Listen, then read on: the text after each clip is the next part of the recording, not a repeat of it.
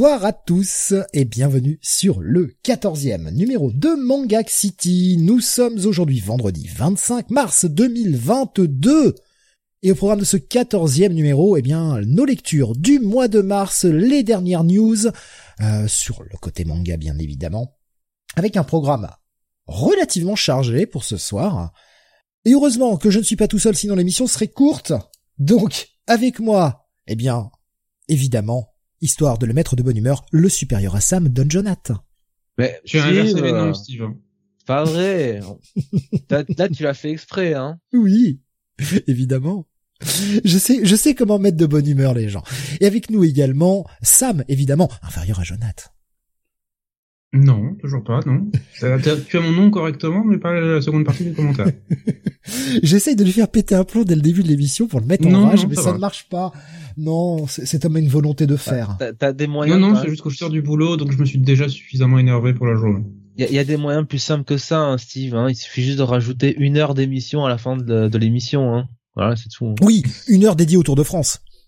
alors là, ça, alors là, là, il nous claque en l'air, quoi, le pauvre. C'est-à-dire que moi, je me casse. C'est simple. Hein.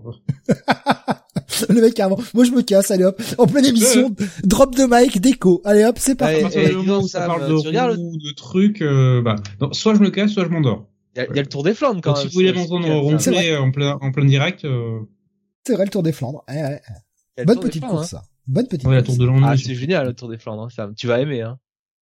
Quoi, la Flandre, c'est une belle région, Sam. Le, le mur de Gramont, Sam, quand même. J'ai aucune idée de, de quoi tu parles et j'espère ne jamais le savoir. C'est voilà. l'équivalent du mur des lamentations dans Senseiya. Tu vois, on sait comment le, le, le faire démarrer tout de suite, en fait, c'est bien. Le vélo. Ah, Jonath, euh, je pense que pour le mois prochain, nous Oui. allons faire une rétro-review, euh, eh bien, de euh, Yoshima, je sais plus quoi, à la pédale. Bah, le truc de vélo, quoi. Et Sam sera obligé de Ah. le lire. Mais c'est pas en français. C'est pas disponible. Il y a des scantrad, Sam. On fera une exception. j'aime pas lire les scantrad, moi. Pas, pas grave. tu t'imprimes les pages. c'est bon pour la planète, apparemment, d'imprimer des trucs. Oui, oui, bien sûr. J'aime parce que je, je pousse, je pousse tout ce que je peux, hein, pour Mais que ça me, calme olympien. me, hein, me dise enfin, mais ta gueule, merde. mais non, même pas. J'ai même pas le droit à ça, quoi. On me, on me renie mon plaisir. C'est horrible. Ah, il y a l'animé sur Netflix. Merci, Romanoïde. Sam, t'es abonné Netflix? euh, non. Pas encore. Eh ben, je vais t'offrir à moi. Juste pour le mois prochain, pour que tu le regardes. Euh, non, j'allais voir d'autres trucs. Ah, mais quel chacal. Tu vois, en plus, on essaie de lui faire des cadeaux et il veut même pas, quoi. Le méchant. Ouais. Non, mais il y a la sixième saison de, de Jojo sur Netflix, faut que j'aille la voir. Oui, après, euh, t'as, t'as, t'as le nez. tu peux faire euh, comme ce qui m'a fait beaucoup mourir hein, de rire, euh, ce que ce que Bunny a fait hier, là. La, la fameuse vidéo à la demande gratuite. Hein. Euh, la, la vidéo à la demande gratuite où on attend de mettre la carte de crédit, mais ça ne demande jamais la carte de crédit finalement. Euh, bref. On va démarrer euh, ce programme assez chargé, voilà. C'est le petit moment rigolade, hein, histoire de, de se chauffer un peu la voix. Euh, Je te temps- prépare mentalement à la soirée, c'est pour ça. oui, c'est ça. Moi, tu sais, hein, pendant que pendant que vous serez en longue discussion, je serai en train d'installer le matos pour bosser demain matin. Euh, le- on va on va démarrer avec euh, bah, ce gros programme et une des grosses euh, sorties du mois. Alors deux tomes sont sortis d'un coup. Je ne vous ai sélectionné que la couverture du numéro 1, évidemment. Euh, il s'agit de Freerun. Voilà. Ce qui veut dire bah, de la friture en allemand, évidemment. Bien sûr, oui. Oui, c'est de l'allemand. Et d'ailleurs, je, je l'ai appris, en fait, la plupart des personnages portent, portent des noms germaniques. J'ai j'ai juste regardé le résumé. Ça m'intéressait. On en avait parlé avec Jonathan hier, mais je j'ai vraiment pas eu le temps. Bah, que t'auras le temps Yowamushi de le rattraper. Pédale. Merci, euh, Kael. Yowamushi Pédale. C'était ça. J'espère vraiment que tu auras le temps de le rattraper, parce que ça, ça fait... Alors, je, je vais le dire tout de suite, j'ai plusieurs coups de cœur ce soir. Oh, le mec, il triche. Euh, ben ouais, non, il y a pas de règle contre. Non, mais oh. Bah si, un coup de cœur. Non mais oh. Non, mais euh, l'amour n'a pas de limite, Steve. Il faut en donner. Tu, tu veux vraiment lancer là-dessus, Sam Tu veux vraiment que je parte dès le début de l'émission, là Parce que... Donc on sait que Sam est polygame, hein, donc c'est appréciable. Culturellement, oui. Et Greg qui te dit, Sam, pense à nous, un coup de cœur. Non, non, il y en a plusieurs. Désolé. Alexa Euh, qui si te je dois pose me une brûler, question. vous je vous entraînerai dans, mon, dans ma chute avec moi. Alexa qui te pose une question euh, d'existence, hein, vraiment euh, Mhm. existentielle. Voilà, c'est mieux quand même en fait, dit comme ça. Et si Grant Morrison fait un comics de cyclisme, Oui, pourquoi pas. est-ce que tu le lis? Mais même le manga en lui-même euh, ne me dérangerait pas. C'est juste que regarder du cyclisme à la télé m'emmerde profondément. Mais je sais, C'est mais on t'embête ça. pas- Tu le sais bien. C'est pas un sport pour moi, c'est- euh, un ennui, c'est- juste chiant en fait. Mais Mais Voilà. comment est-ce possible de trouver ça intéressant? Voilà, je te retourne la question en fait. À un moment, je... enfin, voir 200 gars en vélo rouler pendant 6 heures, quoi, c'est intéressant. Mais tu regardes les paysages, tu regardes l'effort, tu regardes les stratégies oui, alors la France est très belle. Oui, elle a de très beaux paysages. Mais pour moi, le Tour de France ou la plupart des autres tours des sports euh, cyclistes, c'est à regarder quand tu es quand t'es insomniaque en fait. Mais non, mais tu, et tu vois aussi les stratégies se mettre en place, euh, tu vois comment les équipes travaillent. Enfin, c'est beaucoup plus, beaucoup plus technique qu'on pourrait croire. Vois oui, la caravane, ça. que euh, le moment où tu arrives à cet instant où tu comprends qu'il y a de la stratégie, tu t'es déjà endormi en fait. Greg qui dit à vélo, pas en vélo, Sam. Il gueule, hein, c'est pour ça que je- je- j'essaye de faire passer l'intention. Mais c'est pas pour moi ce sport. Non, mais on, on t'embête avec ça parce qu'on sait que t'aimes pas, c'est tout. hein, c'est juste pour euh, pour t'embêter. hein. Et le problème, c'est que je suis entouré de d'amateurs de cyclisme. Donc, ça devient très lourd à force. Eh oui. Et parce que tu croyais qu'en 2022, euh, tes souffrances allaient s'arrêter? Mais non, Sam. Oui, Non. oui, oui. Mais non. Très naïvement. Comme le Covid. Et comme le Covid, ça s'arrête pas. Steve, en bon amateur de NASCAR, c'est de quoi il parle quand il sait que c'est la stratégie dans les sports dits chiants. Eh oui, eh oui. Si j'avais le temps de regarder encore le NASCAR, malheureusement, j'ai plus de temps. En regardant l'animé, Sam comprendrait, nous dit Romanoïd sur YouTube. Mais c'est ça, c'est-à-dire que le, le manga arrive quand même à t'intéresser à des trucs euh, auxquels tu te dis, mais euh, en fait, j'en ai rien à foutre. Euh, et dernier exemple en date dont je parlais dans présentes émissions, IQ, manga sur le volleyball. Volleyball, j'ai j'en ai... mais J'ai monté l'émission où tu en parlais justement euh, pas plus tard Ouais. qu'il y a deux jours et elle est sortie il y a deux jours. C'est ça. Et j'en ai, j'en ai, à la base, j'en avais strictement rien à foutre hein, du volet. Je, je pense que comme tout le monde, me- la seule référence que j'avais, c'était Jeanne et Serge. Résultat, bah, j'ai adoré l'animé, j'ai adoré le manga. Ça ne veut rien dire. Une bonne histoire reste une bonne histoire, même si elle touche à un sujet qui ne m'intéresse pas. Euh, C'était IQ. quoi le manga de violet? IQ. C'est chez Kazé. K-Y. Il n'y a que 45 volumes et la fin arrive euh, là au mois de juin ou juillet. Allez, repartons sur Freerun parce que effectivement, moi, Oui, mon prono, on a un mon, prono, long- mon prono, il est, il commence à sentir pas bon. Mon petit prono. Bien joué, Steve. Hein. Donc, comme tu le disais, Steve, les deux premiers volumes sont sortis chez Kiyun et je, disons-le, je suis ravi de voir que c'est sorti chez Kiyun. Excellent éditeur s'il en est. Et Freerun faisait partie de ces séries que j'avais signalées et je pense que Jonathan aussi en avait parlé quand on avait fait notre top des séries les plus attendues de 2022 parce que ça fait partie de ces séries qui ont gagné une grosse notoriété au Japon au cours des dernières années sans animé. Euh, je crois que les euh, cinq premiers volumes sont vendus à quelque chose comme 4 ou 5 millions d'exemplaires euh, en quelques années. Sans animé, sans gros bruit de la part de l'éditeur, c'est juste que ça a vraiment saisi, euh, saisi le public. Et de quoi ça parle, Freerun? Alors c'est de la fantasy euh, qui échappe un peu au poncif qu'on a vu se développer dans la fantasy japonaise ces dernières années, c'est-à-dire euh, l'isekai à la con, euh, qui n'apporte rien. Là, avec Freerun, on pense partir sur du truc traditionnel avec le groupe de héros qui va défaire le roi des démons. Truc vu un milliard de fois. Sauf que l'angle d'attaque des auteurs est beaucoup plus original. C'est-à-dire qu'on va s'intéresser à ce qui se passe après. C'est-à-dire qu'on a notre groupe de héros qui a combattu euh, pendant une dizaine d'années, qui a accompli sa quête, qui a vaincu le roi des démons. Et l'histoire se concentre, d'accord, mais que sont-ils devenus? Ensuite.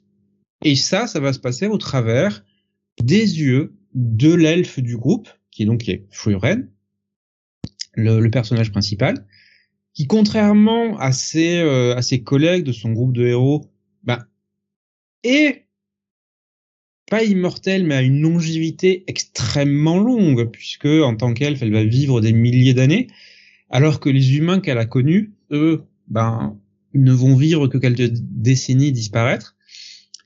Et donc, après le, le- tout le premier chapitre, et je ne parle que du premier chapitre, c'est elle en fait qui, coûte, qui quitte son groupe de, de collègues. Elle, ne les considère pas quasiment pas comme des amis, puisqu'en fait, elle, le dit elle-même. Bah, je vous ai connu que 10 ans. C'est euh, c'est l'équivalent d'une journée en fait pour elle. Dans, parce qu'on apprend plus tard dans, dans le manga que grosso modo elle a pratiquement un millier d'années et comme on voit dans le sur la couverture, elle, elle a l'air physiquement de même pas avoir 20 ans. Donc on comprend qu'elle va vivre des milliers d'années et à, à son échelle, 10 ans c'est rien.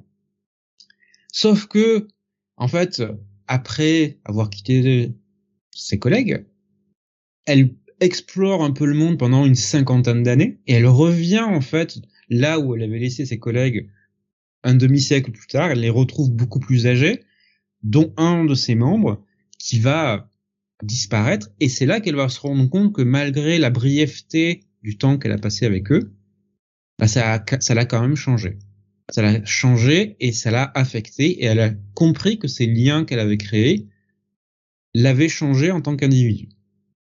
Et toute l'histoire à partir de là, ça va être elle comprenant la teneur de ces liens qu'elle a qu'elle avait forgés et elle forgeant de nouveaux liens avec de nouveaux personnages, et donc un nouveau cast qui va se constituer autour d'elle, et une nouvelle petite quête, alors bien moins importante que celle que celle passée, mais une petite quête qui relève pratiquement du, du tranche de du genre tranche de vie en fait, d'où ça me parle, avec cette euh, teneur très euh, mélancolique, voire quasi nostalgique. Alors vous me direz, moi je déteste la nostalgie, pourquoi ça me parle? Parce que là, en fait, on découvre véritablement son passé au travers de différents flashbacks à chaque fois, à chaque chapitre, où on la voit, ça, chaque rencontre la renvoie à quelque chose qu'elle a déjà vécu et sur lequel elle apporte un nouveau regard à chaque fois. Donc c'est, ça a été vraiment euh, les deux premiers volumes, excellente, excellente lecture. Euh, le tome 3 sort dans, bah, dans deux mois. Kiyun s'est engagé à les sortir assez rapidement. Donc, euh, si vous voulez de la fantasy qui change un peu, surtout un manga, Frieren, c'est pour vous. Jonathan, tu l'as lu également? Oui, oui, oui, j'ai lu les. Euh, je, je, je, suis même euh, allé jusqu'à la suite un peu mhm. après le volume volume 2. Et effectivement, alors c'est vrai que sur le papier, euh, bon, euh, quand on pense à euh, un peu heroic fantasy, équipe équipe de héros, hein, on se dit voilà, ça va être très le schéma. Tolkien en fait, parce que t'as voilà, t'as l'humain, t'as le sage, enfin même pas Tolkien en fait, c'est Dragon Quest. C'est le c'est le schéma habituel et Bon, on peut se dire que on repart un peu sur ce genre de voyage-là, une quête, tout ça. Et en fait, euh, l'astuce, enfin l'astuce, le, le, le shift, c'est que euh, bah, le début euh, de Freerun, c'est un peu la fin de ce qu'on pourrait penser de cette aventure, quoi. Mmh. donc finalement, oui, le, les deux les deux premiers volumes, c'est peut-être plus euh, c'est peut-être plus un voyage qu'on fait avec Freeren euh, dans euh, avec Freeren un peu pour un peu accepter le temps qui passe. Et et surtout se remémorer les bons moments et oui. Et mieux apprécier en fait les nouveaux liens avec les nouveaux personnages qui qui l'entourent parce que du coup elle a, comme... elle a une autre perspective en fait après tout ça voilà, c'est comme tu disais au début, son espérance de vie fait qu'elle voit les choses, euh, euh les choses, euh, enfin les choses différemment euh, que les, les, êtres humains pour qui, bah voilà, une seconde, enfin non plutôt une année représente une seconde pour Freeran hein, ou une quelque chose dans le genre. Après, je dois, je dois être honnête, hein, ça m'a pas hyper emballé non plus euh, sur euh, sur le début de l'histoire. Hein, je vais être tout à fait clair. C'est quand même un rythme, c'est quand même un rythme un petit peu lent, quoi. Hein. C'est euh, pour le coup le début, c'est vraiment de la tranche de vie. Alors il y a un personnage qui apparaît. Alors je ne sais plus si c'est dans le tome 1. Je pense que c'est dans le tome 2. bon, je peux dire son nom. Hein, ça va pas non plus. c'est Stark.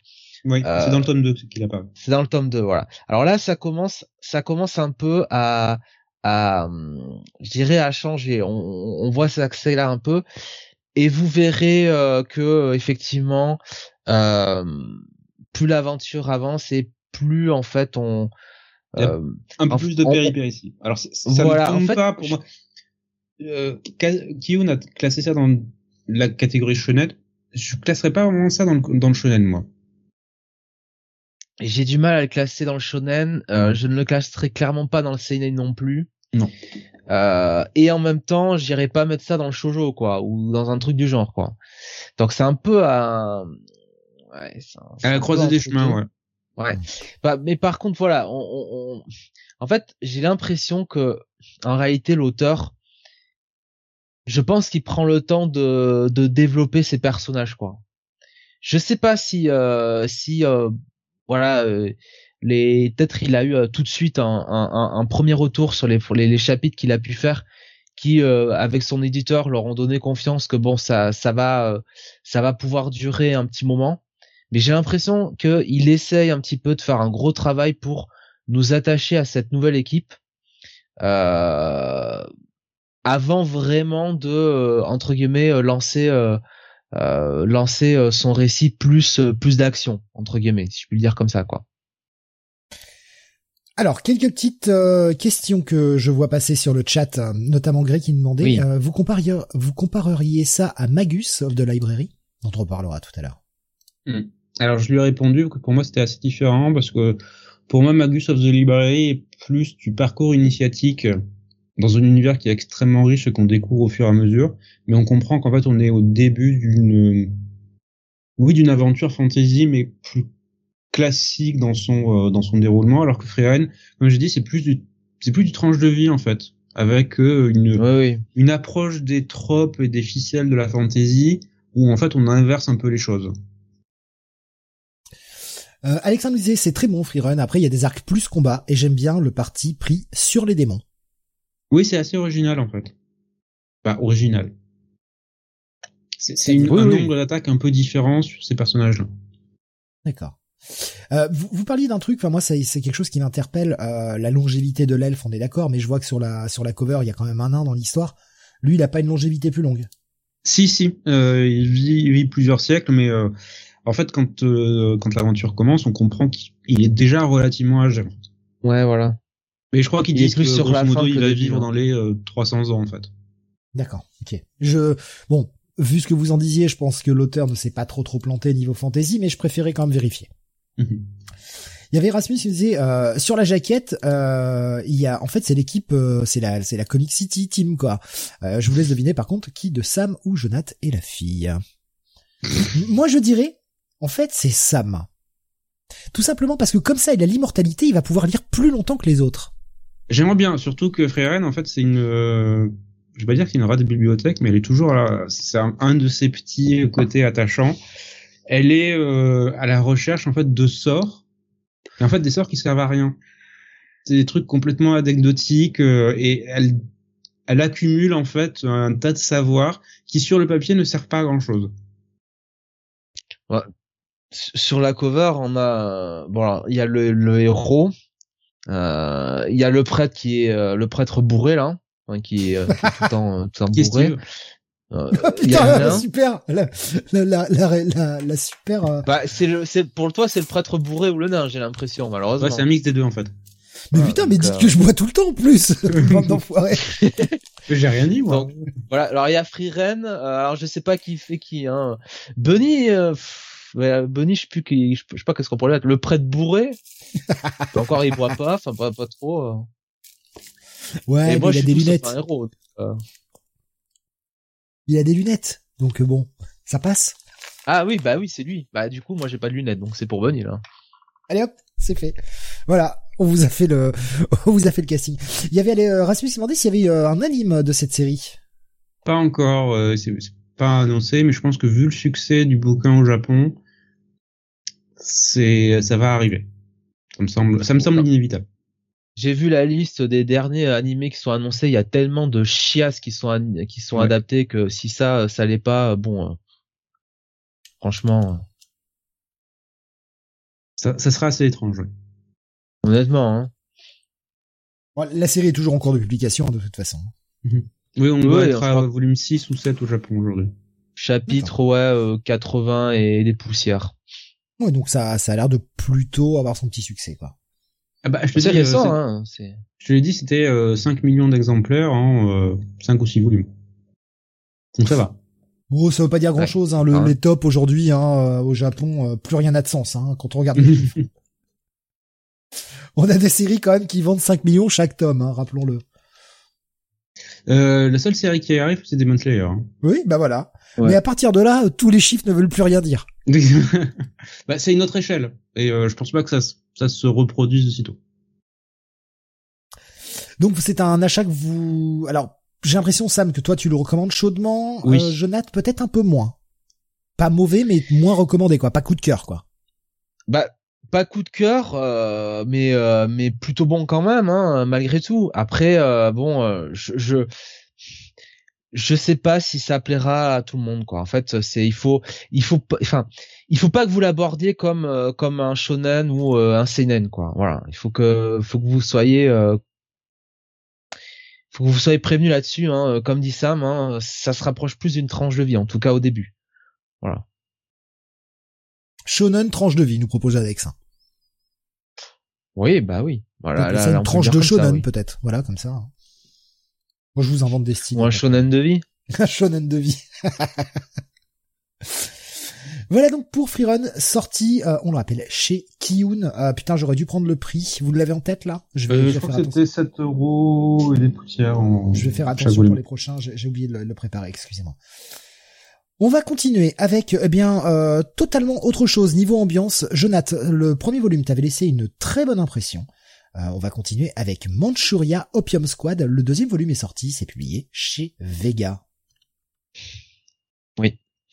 Très bonne impression, tu l'as dit sur le premier, euh, le premier, le premier volume. Je peux même dire, alors je ne sais pas si j'avais mis un coup de cœur à l'époque, mais euh, rétroactivement, j'en aurais mis un quand même, hein, j'en mettrais un quand même, pour ce manga dessiné par euh, Toru Akoshi avec un scénario de Tsukasa Monma. Et euh, alors qu'est-ce que ça raconte? Bah ça raconte tout simplement euh, un Breaking Bad euh, à la japonaise, hein, je dirais, hein, au temps de du début du XXe siècle, du côté de la Mandchourie. Et je crois que c'est Euh, dans les années 30. hein. C'est même euh, alors attends, c'est euh, ouais, c'est même De toute 30 façon, la, la conquête, euh, guerre, euh, sino-japonaise, ouais, c'est les années 30. Voilà. C'est ce contexte-là. Du reste, il y a des voitures, n'est-ce pas? Donc, certainement, ça, ça ne se passe pas à la préhistoire. Comme dans le manga dont on parlera plus tard. Oui. Je vois donc de, Et- de quoi tu veux parler. Et donc, euh, et donc, euh, dans le premier volume, on faisait un peu la connaissance de euh, de Isamu, euh, qui est un petit peu le, cerveau de cette histoire, hein, ma foi, le chimiste en chef, euh, qui euh, donc ex-membre de l'armée. alors, j'arrive jamais à trop à retenir le nom, mais c'est c'est l'armée japonaise, hein, euh, euh, littéralement. Euh, du coup, euh, le pauvre, bon bah, il est parti au combat, ça s'est mal passé pour lui. Il est revenu avec une blessure et bah, malgré tout, il fallait quand même qu'il nourrisse sa famille et euh, voilà pas qu'il tombe sur un champ de pavots euh, cultivé, je crois, par l'un de ses supérieurs. Et il a donc décidé de bah voilà faire euh, son opium à lui. Et euh, c'est un opium euh, qui marche euh, divinement bien, à tel point que eh bien alors Liua donc qui est alors elle qui est une, chinoise hein, qui est la fille en gros du, chef de la mafia chinoise ou en gros de la mafia chinoise bah, décide de s'associer avec lui pour monter leur propre affaire. Voilà euh, donc leur propre affaire d'opium ce qui pourrait mettre pourrait permettre quand même à Isamu de euh, eh bien euh, vivre et, surtout et c'est quand même ça sa priorité euh, donner un avenir euh, à, à à ses à ses frères et sœurs à son frère et à et à, sa sœur pour avoir une vie un peu meilleure que, que la sienne. Alors évidemment on va faire le parallèle avec avec Walter White et donc Breaking Bad mais il me semble quand même que en tout cas c'est l'impression que laissent les premiers euh, les premiers euh, les premiers tomes, c'est que Isamu a l'air a l'air quand même un peu plus vertueux que ce cher que ce cher Voltaire. et donc le deuxième tome, puisqu'on en arrive sur le deuxième tome, il s'agit pour Liwa et Isamu bah, de vraiment mettre en place leur petite affaire et notamment quand même euh, faire en sorte euh, de pouvoir euh, exploiter un champ de pavot qui soit qui soit comment dire pas qui ne soit pas connu de, de membres de l'armée japonaise ou euh, de membres de la mafia chinoise quoi. Ils ont besoin quand même d'avoir euh, euh une terre qui soit euh, qui soit un minimum qui soit inconnue, qui soit surtout protégée. Donc Liwa qui a l'air quand même d'être une spécialiste en matière d'organisation, oui, de manipulation. Oui, un petit peu aussi, effectivement. euh, elle, arrive, à, elle arrive à trouver ça, et quand même, il faut aussi des membres hein, pour s'occuper de, pour s'occuper de tout ça. Ils vont pas faire ça tout seul euh, à deux. Donc elle va recruter. Donc ça va être un peu ce tome, une phase de recrutement. Alors ils vont recruter euh, euh, notamment Rin, qui a l'air d'être une petite génie hein, avec une mémoire photographique. Et puis quand même, on a un champ de pavot, mais ça serait bien de le protéger, n'est-ce pas? Et donc Liwa fait appel euh, pardon, excusez-moi, fait appel, euh, je vais y arriver, hein, fait appel à des à des personnes, à des personnages qui je pense, euh, euh, feront plaisir à nos chers auditeurs sur le Discord. Je pense qu'ils pourront s'identifier euh, à eux, puisque ce sont tout simplement les Mongols. et donc, les chers, les chers Mongols, les chers Mongols, qui euh, on le sait bien, sont un peuple de nomades fiers, euh, braves, valeureux, euh, occupent la Mandchourie, enfin, en tout cas, certaines certaines tribus mongoles occupent la Mandchourie, de même que bon, bah, les les Chinois, les les Japonais, là, en tout cas l'armée japonaise. Je pense que les Russes y sont un peu aussi. Donc c'est un euh, les, les Mongols, pour le coup, c'est une, c'est un, c'est un peuple euh, finalement assez neutre qui va bien à l'IUA, et donc euh, voilà, elle se, elle met en place un petit marché pour avoir leur protection. Et, euh, et, et, voilà. Et donc tout ce tome, c'est ça. C'est un peu cette mise en branle de euh, de, de l'opération, de, de vraiment de cette petite entreprise. Et ça reste quand même toujours une excellente lecture. Pour tout vous dire, j'ai même poursuivi derrière. Hein. Je vais pas vous mentir. Euh, et vraiment, euh, je trouve que c'est un très bon manga. Déjà, j'aime beaucoup le dessin. Euh, et j'aime beaucoup les personnages. C'est-à-dire que pour le coup, Isamu est un protagoniste derrière lequel on a envie de se mettre. C'est vrai qu'il fait de l'opium et que bon, on va dire quand même que le but pour lui c'est quand même de et certes offrir un avenir euh, à ses, son frère et à son sœur à sa sœur pardon. Mais c'est quand même aussi sur le dos bon bah de malheureux qui tombent un peu dans dans la dépendance dans, dans la drogue hein, faut faut, faut l'appeler comme comme c'est. Mais voilà il reste quand même attachant. Il a quand même des valeurs solides. Liwa est un personnage qui crève l'écran très clairement euh, elle a euh, et ça l'auteur est très fort. Alors plutôt le dessinateur pour le coup est très très fort pour représenter ce regard qu'elle a. Euh, elle a un regard vraiment euh, qui est à la fois confiant et assassin en même temps. C'est très c'est très perturbant. Et, et donc voilà, on a on a, je pense, on a devant nous un bon, un bon, voire un très bon manga. Euh, alors je, sais, je pense, je sais pas si Sam du coup tu, tu l'as. Sam l'a lu euh, également. Euh, justement, est-ce que tu es du même avis que que Jonas? Oui, oui. pour toi ça te bah parle moins peut-être? Je, Non non, ça, ça fonctionne très bien pour moi. Euh, je pense que ce qui est bien, c'est que ça sort vraiment des sentiers battus maintenant, parce qu'on a pas mal de genres qui qui sont disponibles en, en manga désormais, et c'est un peu unique en fait sur sur ce qui est disponible à l'heure actuelle, parce que c'est quand même une période qui est relativement peu abordé euh, dans l'histoire japonaise. Donc, je pense que les Japonais, à raison, sont guère très fiers. Et en même temps, c'est un sujet qui est euh, très rare, en fait. On est, on est très très loin du shonen de base ou quoi que ce soit. C'est vraiment pour un public averti, parce qu'on touche à des sujets très durs. Et euh, ouais, c'est, je pense que la, le, le, parallèle avec Breaking Bad est pas usurpé. Donc c'est publié, euh, on l'a dit, hein, chez euh, Vega Dupuis. Ça vaut 8 euros le tome. Voilà, je j'ai récupéré les infos cette fois-ci. Je me suis pas fait avoir. Hein, j'ai tout préparé. Merci Steve. ah bah quand même. Qu'au moins je servais un tout petit peu à quelque chose quoi. Euh, ben, euh, voilà, je vois pas de trop trop de réactions. Il y avait euh, Gray qui nous disait euh, j'ai reçu le premier volume suite à vos conseils, mais je l'ai pas encore lu. J'espère que c'est toujours aussi bien. bah, j'espère que oui, tu puis surtout, ça vite en plus. C'est pas c'est pas lourd ou quoi que ce soit. Oui, c'est super fluide. Il n'y a pas une montagne de dialogue et effectivement niveau dessin, ça, ça fonctionne très très bien. C'est vrai qu'il y a une narration assez. Puis les, les événements s'enchaînent relativement rapidement. Donc il y a pas il y a souvent des cliffhangers donc euh, t'as en fait tu, tu es incité véritablement à avancer rapidement. C'est ça. C'est très efficace hein, dans la narration. Euh, Rasmus qui nous qui nous partage une petite image, dit on est peut-être c'est peut-être pas dans le même tome, mais Jonathan apparaît dans Die Dark, dis donc. On en parlera tout à l'heure de Die Dark évidemment, qui est au programme de ce soir pour une fois qu'on les compare avec des gens quand même de valeur comme comme les Mongols quand même qui est quand même je rappelle quand même que c'est la euh, la nation de de Gengis Khan quoi. Donc c'est quand même un grand conquérant bon ma foi. Ah, on leur fait des compliments. t'as eu le droit à un petit miroir magique hein, quand même hein, sur le chat. Ouais non mais on leur fait des compliments et bon bref. Donc euh, chaudement recommandé par Jonath et par Sam euh, ce, ce Manchuria Opium Squad. Pas ton coup de cœur du mois, Jonath? Je demande, hein, je, je sais pas. Euh... Hmm. Non, non, non, non, non, non. Mais pas loin.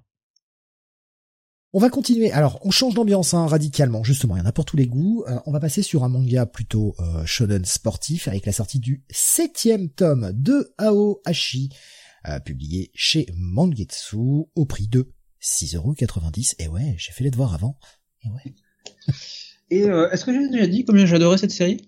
Que, ce que je l'ai dit le mois dernier quand on a traité le volume 6, ce que je l'ai dit dans le mois d'avant quand on a traité le volume 5, parce que Awashi, ça devient de mois en mois l'une de mes lectures préférées.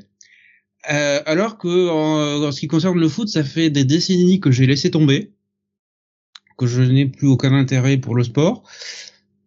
Et pourtant, c'est euh, ça m'a complètement happé maintenant où on suit le personnage donc de attends d'Ashito qui est un jeune euh, jeune garçon euh, qui a réussi à, à, intégrer une école de formation euh, de football dans l'un des plus grands clubs japonais qui rêve d'être un attaquant qui se retrouve confronté ben, à ses propres lacunes dans ses premiers volumes à ce que son entraîneur veut voir chez lui et à ses propres capacités naturelles. Et là, il y a quand même des progressions dans l'intrigue, la manière dont l'auteur traite son sujet et ses personnages qui sont véritablement mais super réussis et super entraînants. Parce qu'on arrive à un moment dans l'intrigue, euh, c'était le, le cliffhanger du volume 6, où grosso modo son entraîneur lui dit mais en fait je t'ai jamais recruté pour être euh, pour être attaquant en fait. Euh, non non moi je veux que tu sois euh, tu sois défenseur en fait. pas, pas vraiment le même poste, même pas arrière, mais vraiment défenseur. Et on le voit, mais confronté à ce choix dans ce volume 7, à savoir euh, est-ce que je, est-ce que je continue ou est-ce que je me bats? C'est un peu, c'est un peu le sujet et comment il va essayer de s'adapter à cette nouvelle position au sein du club avec pas mal de, pas mal de d'innovations qu'il va essayer d'apporter en s'inspirant d'un autre joueur beaucoup plus avancé, beaucoup plus euh, beaucoup plus mature. Ouais. Et euh, je, enfin, j'ai dévoré un nouveau ce tome. C'est, euh, je sais pas comment dire que c'est super entraînant. Voilà. C'est euh, chaque volume, c'est, euh, c'est, c'est, c'est vraiment en plus super intéressant de voir que l'auteur maîtrise véritablement le côté technique en fait. C'est, euh, t'as, as le côté un peu shonen avec le, voilà, le personnage qui se dépasse, qui découvre ses capacités, mais t'as aussi le côté technique du foot et de son organisation et de la stratégie que tu as sur le terrain, qui est vraiment bien maîtrisé par l'auteur. Et il t'arrive à, à, le mettre en place étape par étape, sans être, euh, on va dire, euh, trop lourd ou trop, euh, ou à te saouler avec des détails dont tu te fiches. Ça, ça s'intègre vraiment très bien avec le reste. et en plus à des relations à l'intérieur du groupe où euh, bah, chacun essaye de se départager parce que évidemment, évidemment quand tu es dans, dans, ce genre d'école en fait il y a une sélection à l'intérieur et seuls les meilleurs arrivent à, à, à émerger donc cette, cette tension permanente entre ben ceux qui veulent que tu dégages et ceux avec qui tu arrives à créer des liens donc vraiment Aoshi je savais pas trop à quoi m'attendre parce que comme je dis, le foot, euh, voilà, un peu, un peu rien à foutre. Et on a un peu un phénomène à l'IQ où au bout de quelques volumes, je suis complètement accro. Voilà. Moi, ce que j'aime beaucoup, c'est que ça me disait, je ne savais pas trop à quoi m'attendre, il va quand même jusqu'au volume 7. Mmh. Bah, c'est-à-dire que euh, je crois que le Mangetsu avait sorti les deux premiers volumes en même temps. J'avais bien aimé les deux premiers volumes. C'était pas un coup de cœur, mais j'avais trouvé ça efficace suffisamment pour pouvoir continuer. Et ce qui s'est passé, c'est que plus tu avances dans la série, plus en fait elle monte en qualité. Plus chaque volume est entraînant, plus tu es là à te, à vraiment à être euh, agrippé au récit, à ah, il faut que je sache, il faut que je sache la suite en fait. C'est euh, et ça c'est l'un des meilleurs sentiments que tu peux avoir quand tu lis quelque chose. Être suffisamment passionné pour te dire putain, c'est déjà la fin du volume, vivement la suite. Il euh, y avait euh, Grey qui nous dit alors ça pour le coup ça m'intéressait absolument pas et euh, Grey qui nous dit même pas arrière mais alors vraiment défenseur oui donc ça m'y connaît vraiment rien en foot. Non non du tout. non mais arrière je veux dire milieu défensif en fait.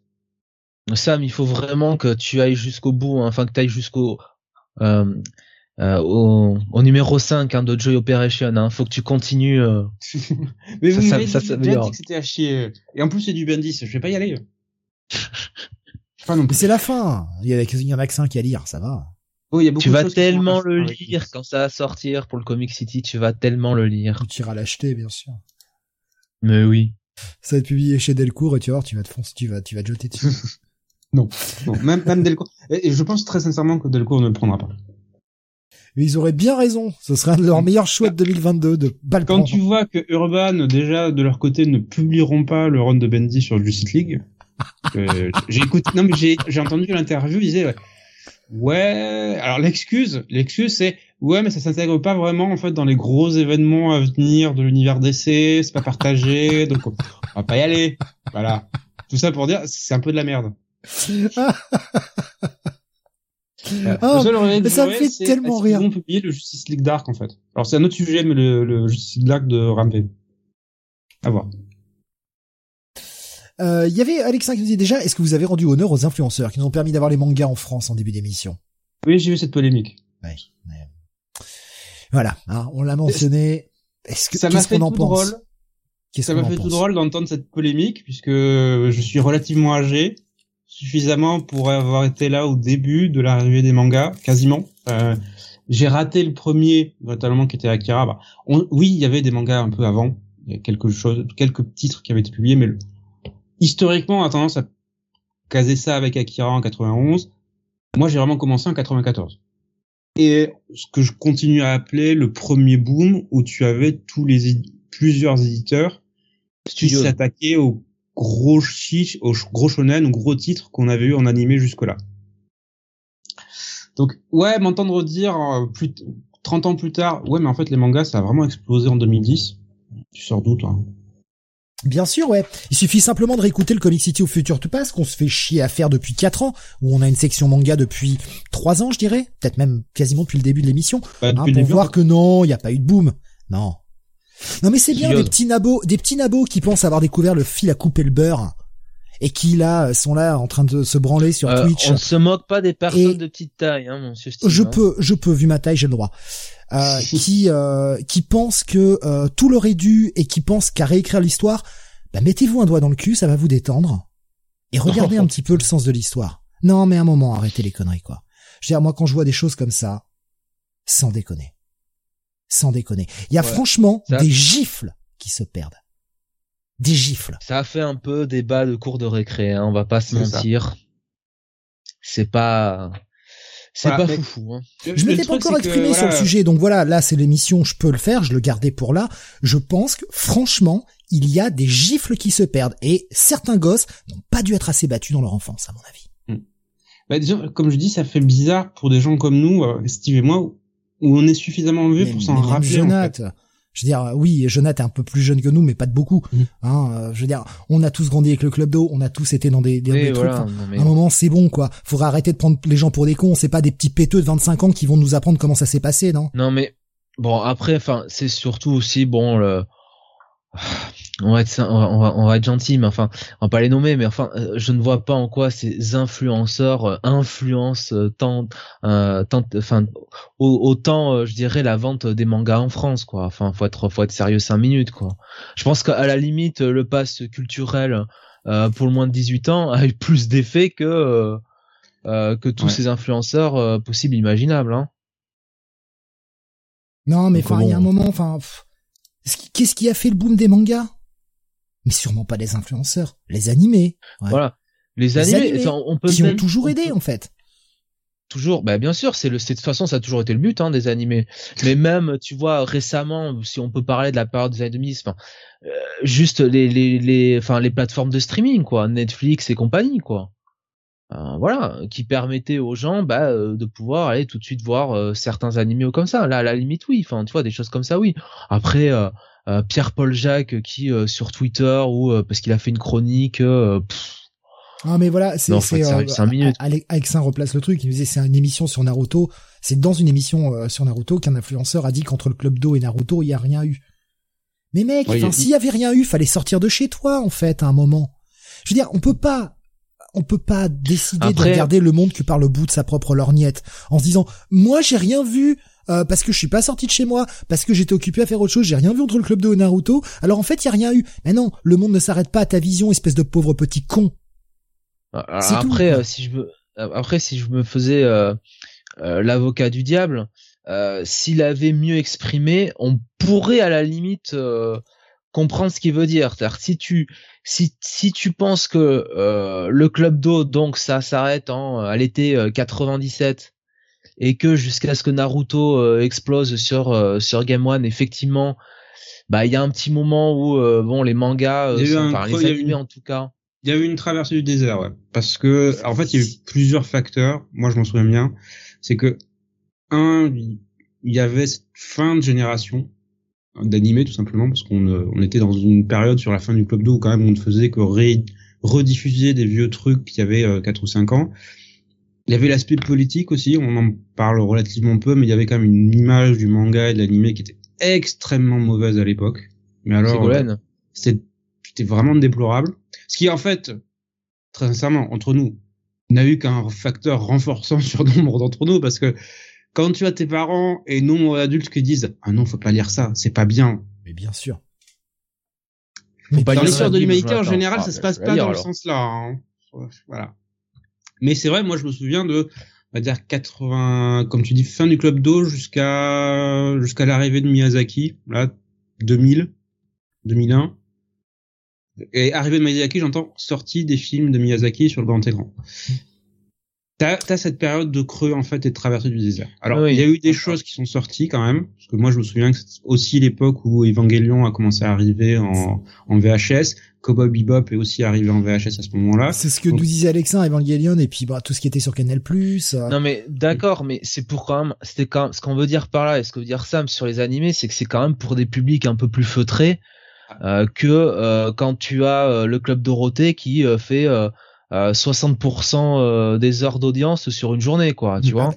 Ou euh, quand tu as euh, Game One, euh, enfin disponible sur la TNT. Enfin, vous voyez ce que je veux dire, c'est ça le truc, quoi. Enfin, Bien sûr. Alors je si rebondis sur un truc que dit, euh, comme dit Bonnie.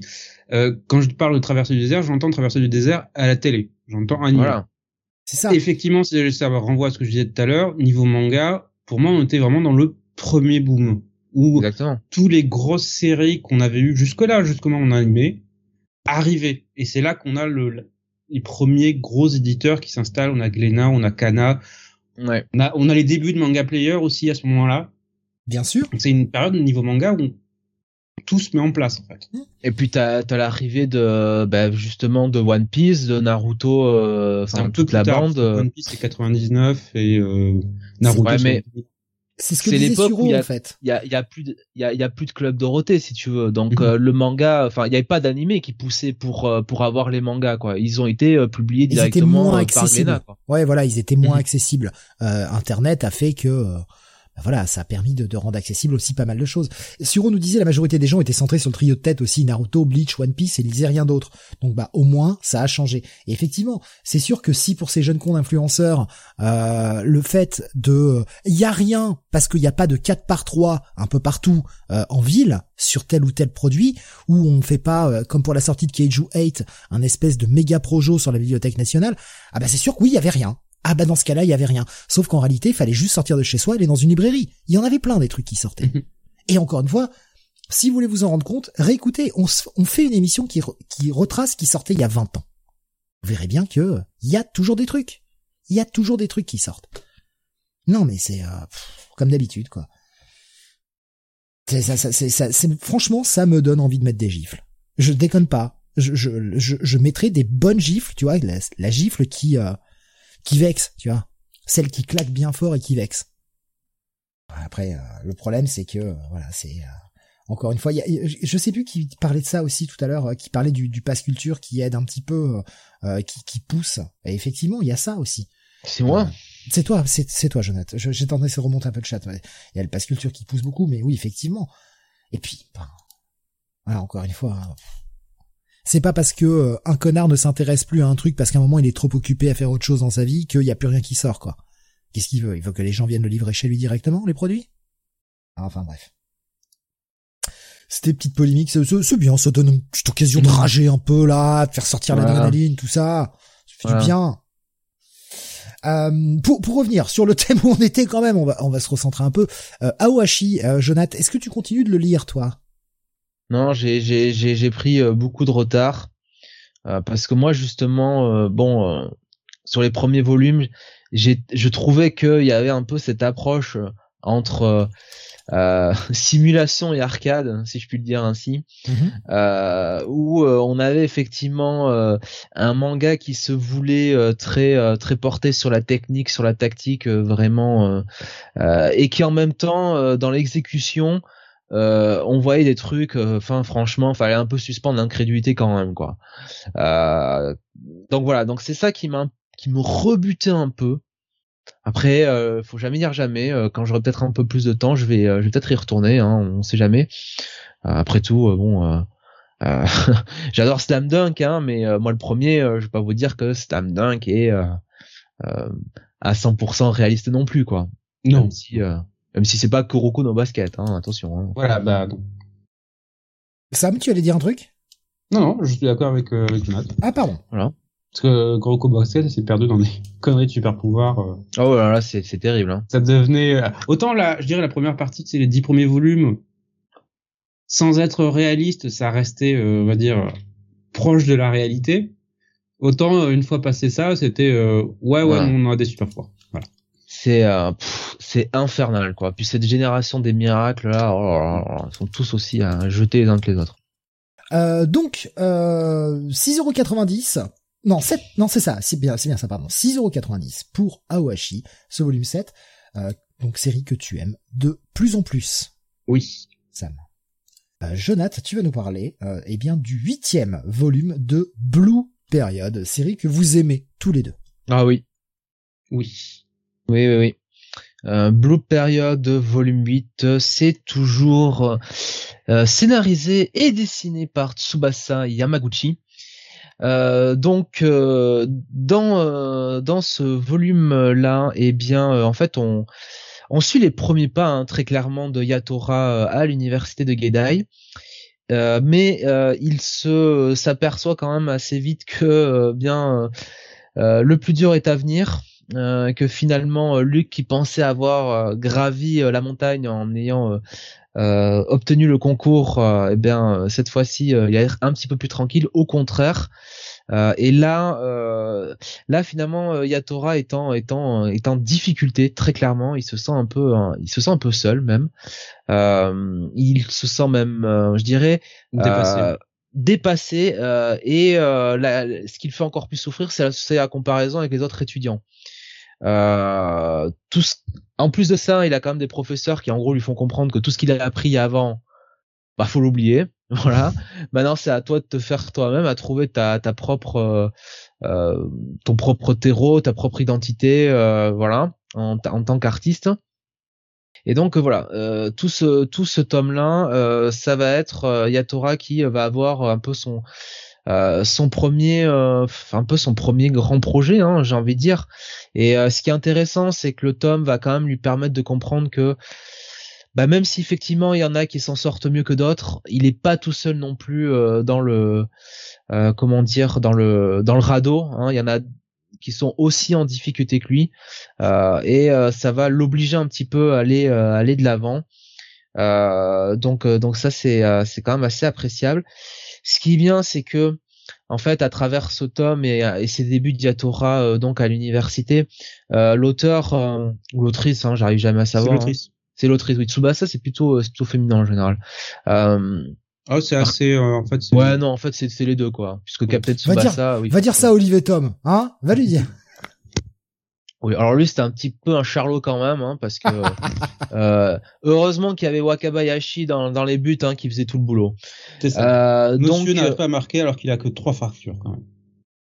Euh, une épaule en vrac, euh, une cheville défoncée. Enfin, franchement, quoi, faut arrêter, quoi. Moi, je m'en souviens de Brésiliens continuer à jouer alors qu'ils avaient des attaques cardiaques. Non mais oui. Et, la partie n'était pas arrêtée. Hein. Non, c'est continuer à jouer. Rien et Wakabayashi avait les deux poignets pétés et continuait à être dans les buts. Hein. Voilà. Donc bon, au bout d'un moment, faut arrêter, faut arrêter la rigolade. Donc, euh, ce qui est bien, voilà, c'est que l'autrice, euh, euh, en fait, quelque part, euh, elle, à travers Yatora, elle décrit un peu ce phénomène que je pense on a, alors peut-être pas tout le monde, mais que on, on est quelques-uns à sans doute avoir dû, vivre, c'est-à-dire bah, le passage entre le collège et le lycée ou le lycée et la fac. Ben c'est c'est pas si facile que ça. Hein. c'est c'est une nouvelle prise de repère. c'est bon euh, la, la, découverte d'une nouvelle façon de travailler, euh, bon, euh, de nouvelles personnes qu'on connaît pas, apprendre une autre discipline de travail c'est un peu euh, c'est un peu une remise à zéro et effectivement il y en a qui sont euh, qui sont doués naturellement qui vont s'en sortir parce qu'ils sont capables de s'adapter.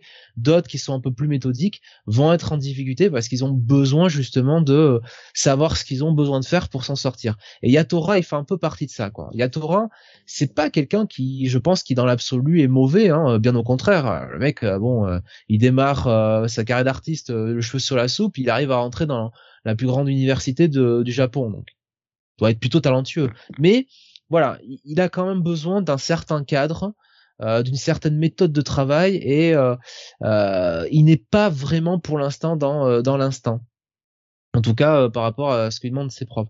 Donc voilà, je trouve que c'est toujours aussi aussi aussi sympa à lire. Avec un nouveau cast de personnages qui est intéressant. J'aimerais bien revoir euh, quand même. Alors, j'arrive jamais à retenir son nom, mais c'est euh, euh, le, le, personnage féminin qui avait, qui avait raté le qui avait raté le concours, hein, tout simplement. Maki, voilà, Maki. Ah Maki. Ah, moi c'est Ryoji que j'aimerais bien revoir. J'aime beaucoup ce personnage. Oui. Oui, alors Sam, Ryuji qui est un qui est un garçon, hein, ça ne t'aura pas échappé. Mais, euh, bah, ça change rien. C'est juste que le personnage est excellent. Et surtout à le truc c'est qu'elle euh, elle a un autre enfin il a un autre vécu en fait. Ça qui, est, ah, intéressant. alors que Yotaro en fait a un vécu qui est extrêmement classique en fait. Voilà c'est un enfant de la classe moyenne qui s'est découvert un amour pour l'art un peu sur le tard mais qui euh, se rend compte aussi qu'il a peut-être quelque chose à exprimer c'est ça sa vie alors que Ryuji vient d'un cadre extrêmement différent où euh, ben, ce qu'il est a été rejeté assez violemment. Lui-même est, je vais pas dire perdu en fait, mais il est, il est en recherche. Il est en quête d'identité. C'est ça, et ça le rend quelque part beaucoup plus intéressant que Yotaro, je trouve. Il y a, il y a un fond plus, euh, il y a un peu plus de profondeur. Mais Yatora a clairement de toute façon le rôle du, du protagoniste qui est le, le, point le point de vue du lecteur quoi. Voilà. Donc, euh... Mais qui est pas sans capacité. Hein, ah oui, oui, non, non. Il y a il y a quelque chose. Justement en fait, comme je disais, ils ont un vécu différent et en fait ça ça impacte pas mal Yotaro parce qu'il se rend compte que bah, il est au début de sa vie, il a pas fait grand chose en fait. Et euh, il y a une espèce de vide en lui qu'il essaye quelque part de combler donc voilà, moi j'aimerais quand même revoir le, le personnage de, de Maki. Hein, qui eh ben, elle fait une petite euh, apparition, mais je crois très, je crois que c'est juste quelques pages en fait. Ouais, voilà. Et euh, et on, et on et on a sa sœur en plus, hein, qui est euh, donc qui est en deuxième année euh, dans, un dans et, Voilà. Ouais. J'ai bien aimé le fait que plusieurs autres personnages étaient développés autour de Yotaro dans sa nouvelle classe. Ça, ça permet d'avoir d'autres visions en fait de le- Oui, oui. comment on aborde un sujet. C'est ça qui est bien parce que il y a des sujets qui sont imposés par les professeurs. Vous devez nous donner votre vision et on se rend compte que chacun a son approche, chacun a son interprétation. Et euh, tout le, le dilemme de Yotaro, c'est ok, mais quelle est la mienne en fait? Qu'est-ce que j'ai à dire sur tel sujet? Donc oui, bah, je suis d'accord avec Jonathan, ça reste, euh, ça reste une, une excellente, excellente série, euh, fortement et chaudement recommandée ici. Oh, oui. C'est Et là aussi, sujet original puisqu'on évolue dans le monde de l'art qui est pas particulièrement commun. c'est publié donc chez Pika, c'est au prix de 7,50€ chaque volume. Euh, continuons avec eh bien une ambiance radicalement différente là aussi, euh, histoire de varier hein, les, les plaisirs. Là on était dans le calme, la volupté, euh, la beauté, l'art, tout ça. On va partir dans le sale, le moche et le crade avec le cauchemar d'Innsmouth volume 2. Oui, euh, suite et fin de cette euh, de l'adaptation de cette nouvelle par euh, de cette nouvelle de Lovecraft par euh, Gu Tanabe. Donc le cauchemar d'Innsmouth, on suivait euh, le personnage, on suivait attends. Robert Olmsted, qui est un jeune voyageur de passage, qui en fait en voyageant pour ses voyages de, on va dire de jeunesse dans la Nouvelle-Angleterre, décide à un moment de s'arrêter dans la petite ville d'Innsmouth, alors que tout le monde lui dit mais non, n'y allez pas. C'est peuplé de gens franchement étranges, euh, très arbis, euh, qu'on veut pas chez nous en fait. Et les gens qui ont tendance à s'y rendre euh, ne reviennent pas.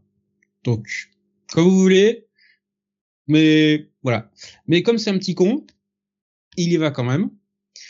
Et là, il va découvrir qu'effectivement, ben, les gens se sont pas moqués de lui. Il y a effectivement un univers extrêmement étrange. Petit à petit, il va découvrir l'histoire de la ville. Il va se rendre compte que les habitants sont pas vraiment très humains. Et alors que dans le premier volume, il découvrait justement toute cette histoire, toutes les légendes qui entouraient Innsmouth, et notamment les liens avec un certain peuple non humain.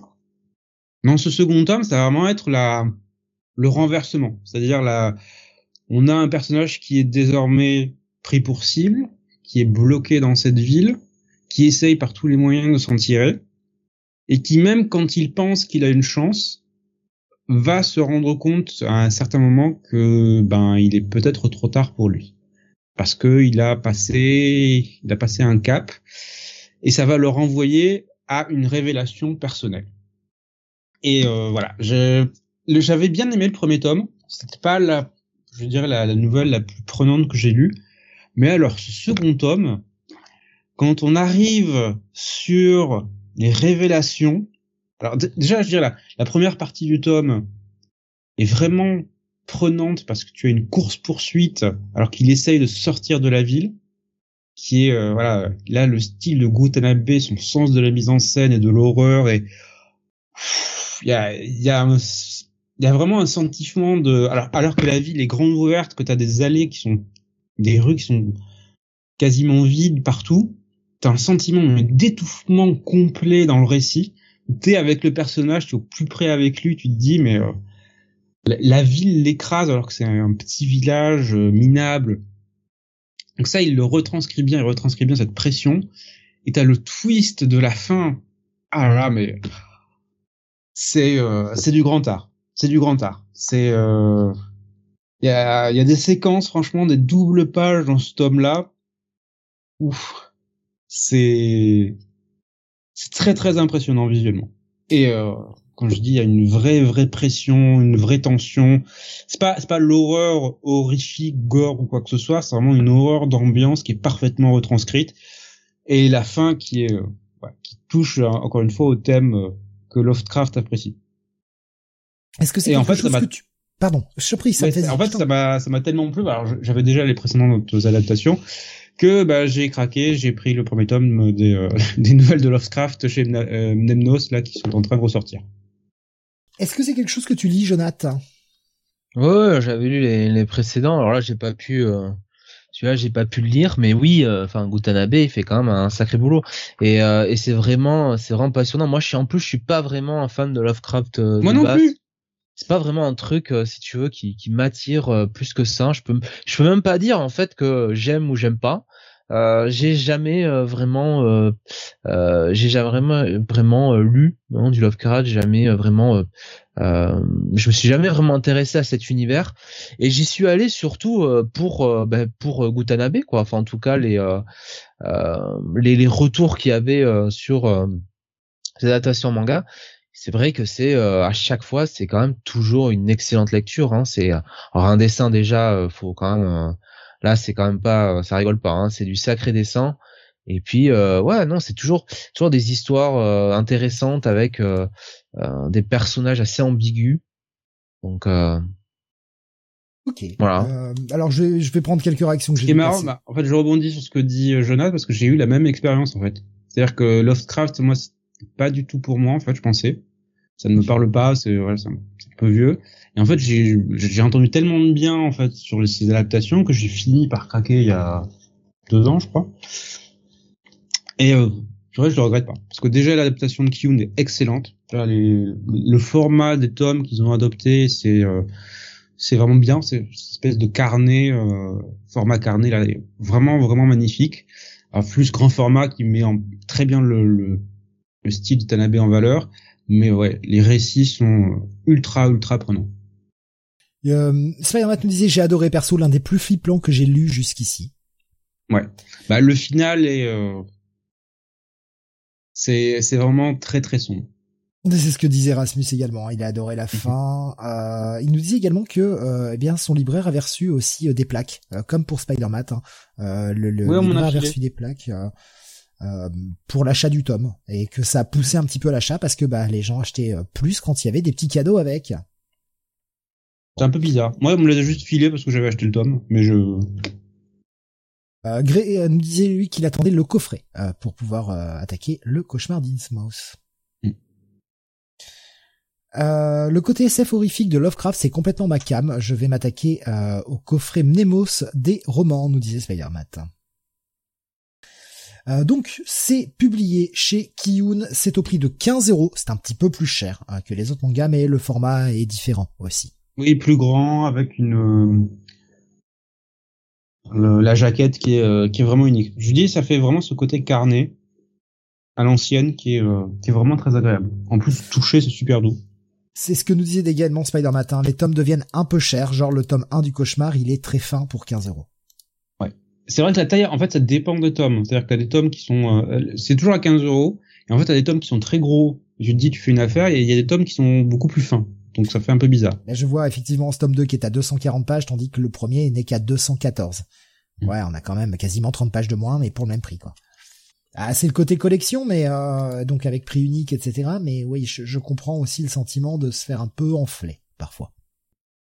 On va continuer. Euh, alors avec euh, quelque chose qui n'a rien à voir hein, là aussi. Euh, si j'ai bien compris ce que me disait Jonathan, ça a l'air quand même d'être un peu une horreur. mais pas dans le même genre. Nous allons parler de Genesis, tome 1, nouvelle série qui sort chez Vega, là également. Euh, c'est au prix de 8 euros pour ce premier tome. Oui, alors, Genesis, euh, donc, euh, c'est écrit et c'est scénarisé, dessiné par Koji, Koji Mori. Alors, c'est un seinen. c'est fait par la Kodansha et qu'est-ce que ça raconte? Eh bien, en gros, on euh, on suit les on suit les aventures de Taiga et euh, de son groupe euh, d'amis donc qui sont tous des étudiants enfin en fin d'études je dirais donc dans une université un petit peu ouais enfin je dirais que c'est peut-être la la section paléontologique. Enfin je sais pas comment je, sais pas comment l'exprimer. Enfin voilà fouille toutes ces choses chacun leur petite spécialité au sein du groupe. Ouais voilà. Et donc ils font un petit voyage comme ça euh, en Australie pour euh, voilà pour passer le temps, on va dire, pour fêter un petit peu la fin, la fin des études. Et euh, voilà pas qu'ils découvrent donc une grotte, une grotte qui leur plaît assez. Ils y vont, ils découvrent des peintures, donc des peintures préhistoriques euh, sur les parois de la grotte euh, qui ne bah, n'étaient pas en tout cas marqués dans le guide. Donc ils ont l'air d'avoir découvert ça. Euh, derrière ça, euh, un éboulement euh, se produit, ils se protègent, ils arrivent quand même à, rester en vie. Et là, au moment où ils se réveillent, eh bien, ils se rendent compte, ben, en sortant de la grotte, ben, qu'ils sont plus où ils pensaient être. Euh, puisqu'il euh, découvre des créatures, euh, enfin des, animaux préhistoriques. Et euh, il se rend compte que, bah, en voyant notamment un mammouth, hein, il se rend compte que ils sont au temps de la préhistoire, tout simplement. Et donc, ce groupe de six amis, ben, va devoir survivre dans, bah, dans ce monde préhistorique entre, voilà, les les différents euh, prédateurs euh, qu'il peut avoir, euh, y compris les humains. et en l'occurrence, bien, vous verrez les, les, les hommes de Néandertal et autres Homo sapiens. Euh, voilà, donc c'est un peu ça. C'est en tout cas ce premier tome, c'est c'est un survival avec Taiga et ses amis qui qui mettent en pratique un peu leurs connaissances pour justement se mettre à l'abri, se protéger, euh, et, surtout euh, enfin se nourrir et euh, cohabiter un peu avec cette faune sauvage. Je vais être tout à fait honnête. Ça m'a pas emballé ça m'a pas fait rêver sur ce premier tome hein. franchement c'est je bon je sais pas ce que t'en as pensé Sam je, je pense que c'est un premier tome qui pose bien les bases en fait du récit et des personnages et c'est peut-être pour ça aussi que pour l'instant c'est pas c'est pas le truc le plus incroyable que j'ai vu ce mois-ci. Ensuite, j'aime bien le prémisse en fait, cette idée de renvoyer des personnages. Euh... Enfin, c'est un c'est un, un, pitch de départ qui est assez classique. C'est euh, c'est euh, ça, ça, ça, nous renvoie du Jules Verne en fait. quelque part. Ça nous renvoie du Jules Verne oui, oui. dire, mais euh, oui, bah oui. Après, si on veut aller chercher du côté comics, ça renvoie à Warlord. C'est ça, oui. J'ai pensé aussi hein à Warlord. Un jour, vous le publierez, bande d'enfoirés. Un jour. C'est sorti tout seul, excusez-moi. Il y, a beaucoup de références, c'est-à-dire que l'idée de projeter des personnages face à des animaux préhistoriques ou dans un environnement préhistorique en lui-même n'est pas le, c'est pas la première fois qu'on voit ça. Ensuite, le traitement fait qu'il compare ça, il, introduit des personnages qui ont des connaissances sur cette époque-là, alors que d'habitude c'est le, bah, le, poisson complètement hors de l'eau, où je suis tombé, ouais, ça doit être des trucs euh, anciens, vite je vais tous les tuer. Là, il y a comment j'essaye, il y a vraiment cette idée de gens qui ont certes des connaissances théoriques, mais relativement peu de connaissances pratiques de survie, et qui vont tout devoir apprendre sur le tas. Je vais peut-être complètement planter hein, dans ce que j'annonce, mais vu le pitch que vous en avez fait, euh, la façon, enfin voilà, de ce que j'entends, j'ai l'impression que c'est un mec qui a voulu surfer sur le succès de Dr Stone et qui l'a placé juste dans un autre contexte. Hmm, pas vraiment, c'est pas le même ton. Autant, autant Dr Stone est très shonen volontairement, avec une attitude, on va dire, très positive surtout. Là, Genesis c'est beaucoup plus adulte. Il y a un ton beaucoup plus mature. Tant mieux, mais moi ça m'a fait penser à ça, la façon dont vous en avez parlé, euh, ce côté, euh, allez vas-y, euh, on reconstruit un peu, euh, on a des connaissances et on s'en sert, et ouais, ça m'a fait penser à ça dans un monde où, bah, où tout est à refaire quoi. Donc moi j'ai j'avais pas d'attente particulière en fait. Le, le, le pitch m'a tiré, je voulais voir s'il était bien développé. C'est le cas pour moi dans ce premier tome, qui est efficace sans être un coup de cœur.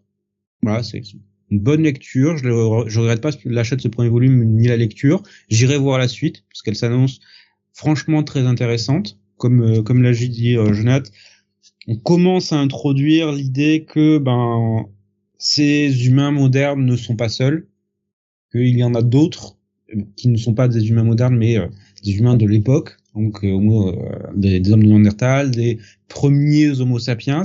Donc t'as as des graines de conflit qui sont posées là, qui sont euh, qui sont vraiment euh, qui, ont du potentiel en fait.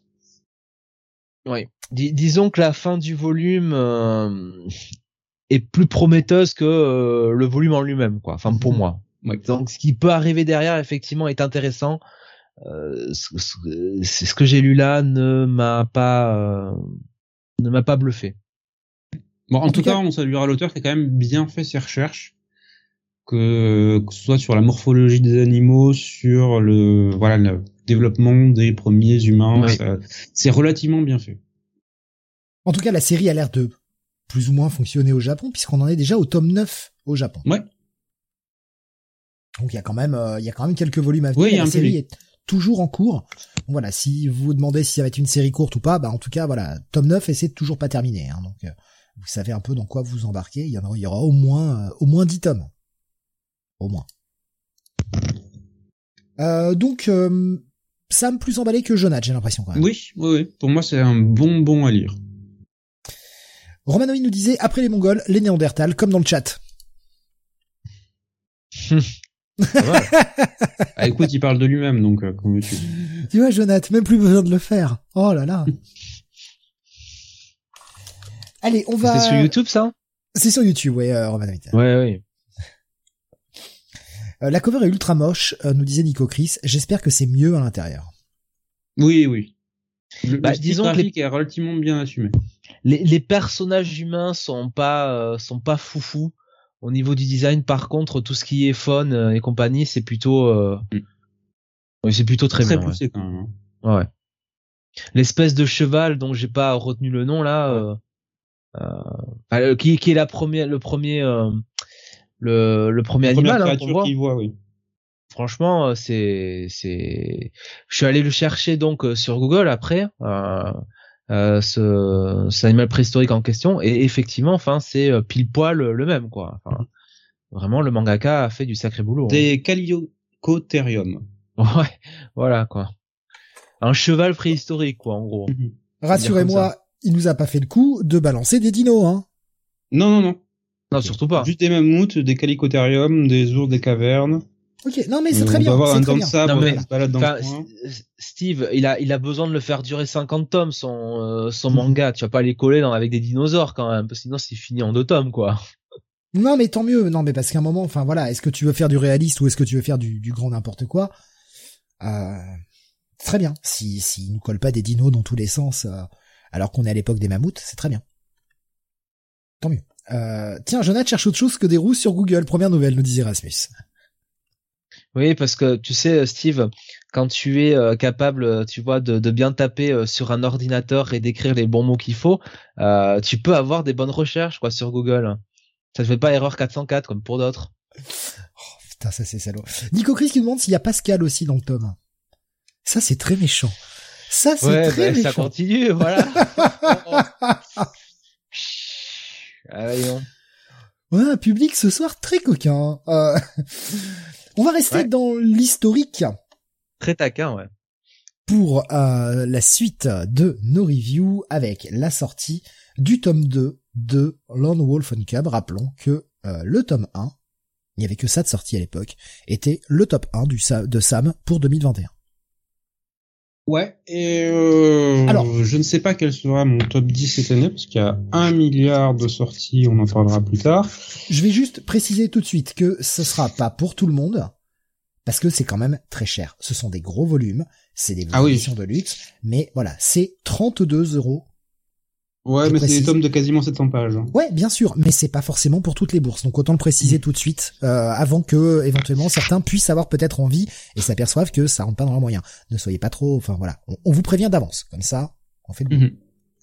Donc j'allais dire, je ne sais pas quel sera mon top 10. Je peux cependant déjà dire que London Falcom, il sera à nouveau cette année.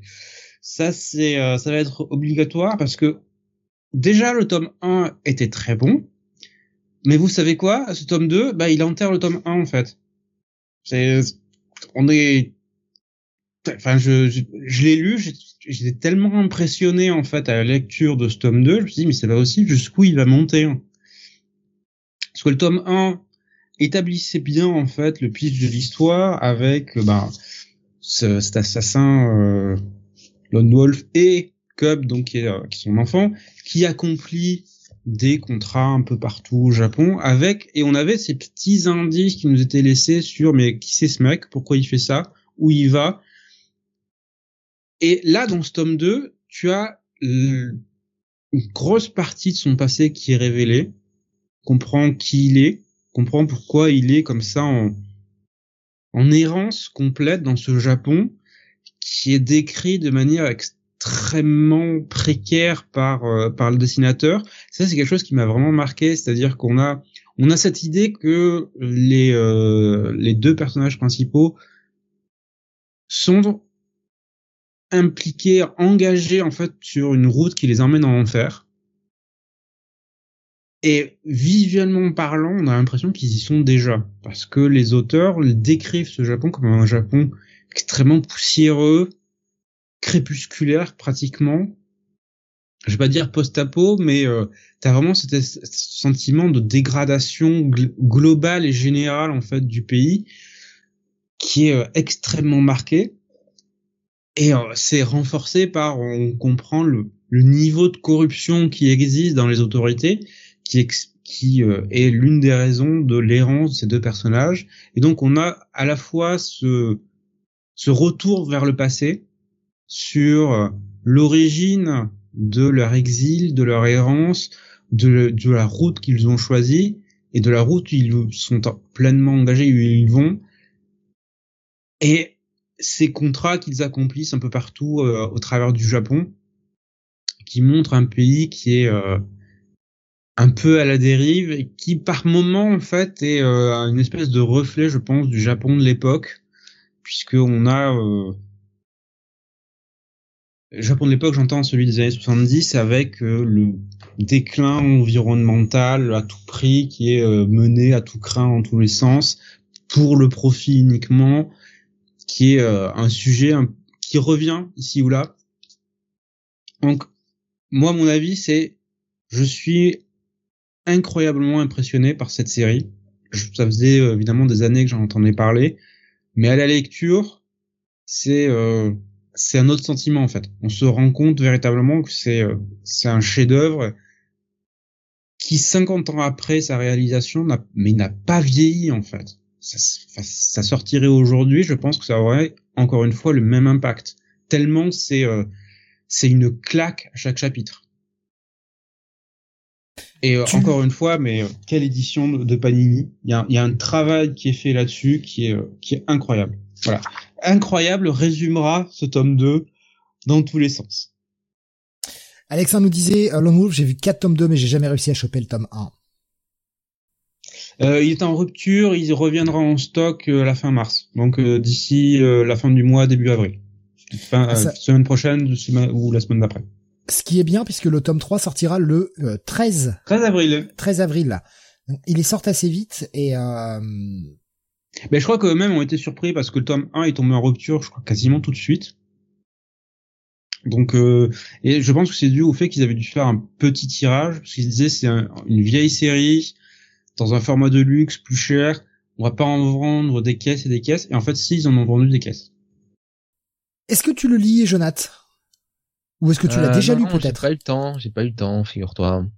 Après, je me disais, tu l'avais peut-être déjà lu, ou, ou peut-être aussi que c'est quelque chose qui t'a pas forcément plu. C'est un peu pour avoir ton avis. Alors même si t'as non, je suis, je suis passé, euh, je suis passé à côté, tu vois. Vraiment, vraiment, vraiment à prendre. Là, ça, ça fait partie de mes coups de cœur absolus de ce mois-ci, de l'année. Il y aura, ça va être très très difficile de faire mieux, je pense, cette année que ça. Il y avait euh, Spider-Man qui demande si on sait en combien de tomes ce sera. je crois que c'est en 13 volumes en tout. Ah, j'essaie de j'essaie de trouver la l'info. Euh, je vais vous trouver ça. Alors rappelons hein, que c'est publié au cas où je, sais plus si on l'a redit, mais c'est euh, Panini Manga. chez Panini. Bah écoutez, c'est des volumes apparemment considérés comme des volumes triples et il y a 28 tomes. Euh, D'accord effectivement, ce sera une dizaine de volumes. L'édition, l'édition de luxe au Japon, si c'est exactement la même, en tout cas, l'édition de luxe au Japon fait 20 tomes, qui était sortie en 2001, et il y a une nouvelle édition qui fait également 20 tomes en 2011. Après, est-ce que ce sont les mêmes tops, les mêmes tomes Non, je pense pas. Là, c'est vraiment des volumes, euh, comme tu disais, des volumes triples. Euh, eux, ils considèrent ça, en tout cas euh, sur Nautiljon, hein, euh, ils, considèrent ça en volume triple dans leur édition. Mm. Là où on prend nos infos, voilà, comme ça vous savez d'où proviennent nos sources. Nico Chris nous dit, j'avoue qu'il y avait pas mal... Euh, euh, non, pardon. Il dit, cette époque du Japon, ça devait être l'enfer sur Terre. Ah, je sais pas, parce que c'est le, je pense que c'est le Xe siècle, grosso modo. Donc c'est suite, après la fermeture, euh, après la fermeture du pays. Ouais, enfin, ça devait pas être une, un, moment où tu devais vivre tranquille. Hein. Quand t'étais un paysan au milieu de nulle part, tu peux voir des mecs débarquer, euh, te buter du jour au lendemain, je sais pas trop pourquoi. Ouais, ouais, bah, parce que de toute façon, euh, la période euh, post, grosso modo, de 17e et 18e siècle, c'est une période où on considère que les samouraïs, les, les ont tous les droits sur sur les paysans. C'est-à-dire qu'ils peuvent ils peuvent les buter, il y aura pas de conséquences ou de poursuites. Eh bien, on va... Euh, putain, j'ai pas préparé ma cover. Oh là là, quel sac à merde. Euh, on va continuer avec une nouveauté. Euh, donc, chaudement recommandé. Un de tes autres coups de cœur, du coup, Sam Puisque Monsieur mhm. triche. Oui, oui. Non, mais franchement, le nouvel Fun Cup, c'est au-delà. Au-delà du coup de cœur, encore. Ouais, ça, me donne envie. J'avoue que le prix me freine un peu, par contre. Mhm. mais, mais oui, ça me donne envie. oui, ça le vaut, ça le vaut tellement. ça le vaut tellement. Ouais, mais après tout dépend, euh, tout dépend si t'as euh, des, des gros, euh, des grosses factures en même temps les mêmes mois. Mais ça, ça me tente. mais avec la réédition du du tome 1, pourquoi pas Pourquoi pas s'il est disponible On nous disait qu'il était également disponible sur Amazon par exemple, même si ça faisait chier de donner de l'argent à Bezos, nous disait Alex. Hein. apparemment, Gré prends-le sur BD Fugue. Apparemment, il est disponible également sur BD Fugue. Pour ceux qui cherchent encore le tome 1, il y en a peut-être encore quelques-uns qui restent quelque part si vous voulez pas attendre Allez-y. allez Jonathan, je te repasse la parole pour une nouveauté de ce mois-ci. Il s'agit de Blissful Land. C'est publié chez Nobinobi. Oui, donc c'est scénarisé, dessiné par Ichimon Izumi. Euh, alors, c'est catégorisé comme un shonen, euh, mais on va être tout à fait honnête, c'est une véritable tranche de vie. Oh oui. Voilà. Nous oh, sommes. Ouais. Mais tu vas voir, Steve, c'est c'est pour toi. C'est tout ce que t'aimes. Euh, nous sommes au Tibet au XVIIIe siècle, hein, donc dans un village montagneux, et on va suivre euh, les euh, aventures de euh, Kangzipa. Kangzipa, voilà. Alors moi j'ai une autre traduction, mais enfin c'est pas grave. Euh, Kangzipa, on va le dire comme ça. Donc euh, qui Aucun est lien avec Kang. Oui, oui. Kangzipa qui est euh, donc apprenti médecin mais un petit peu médecin quand même, euh, âgé simplement de 13 ans. Donc le mec est précoce.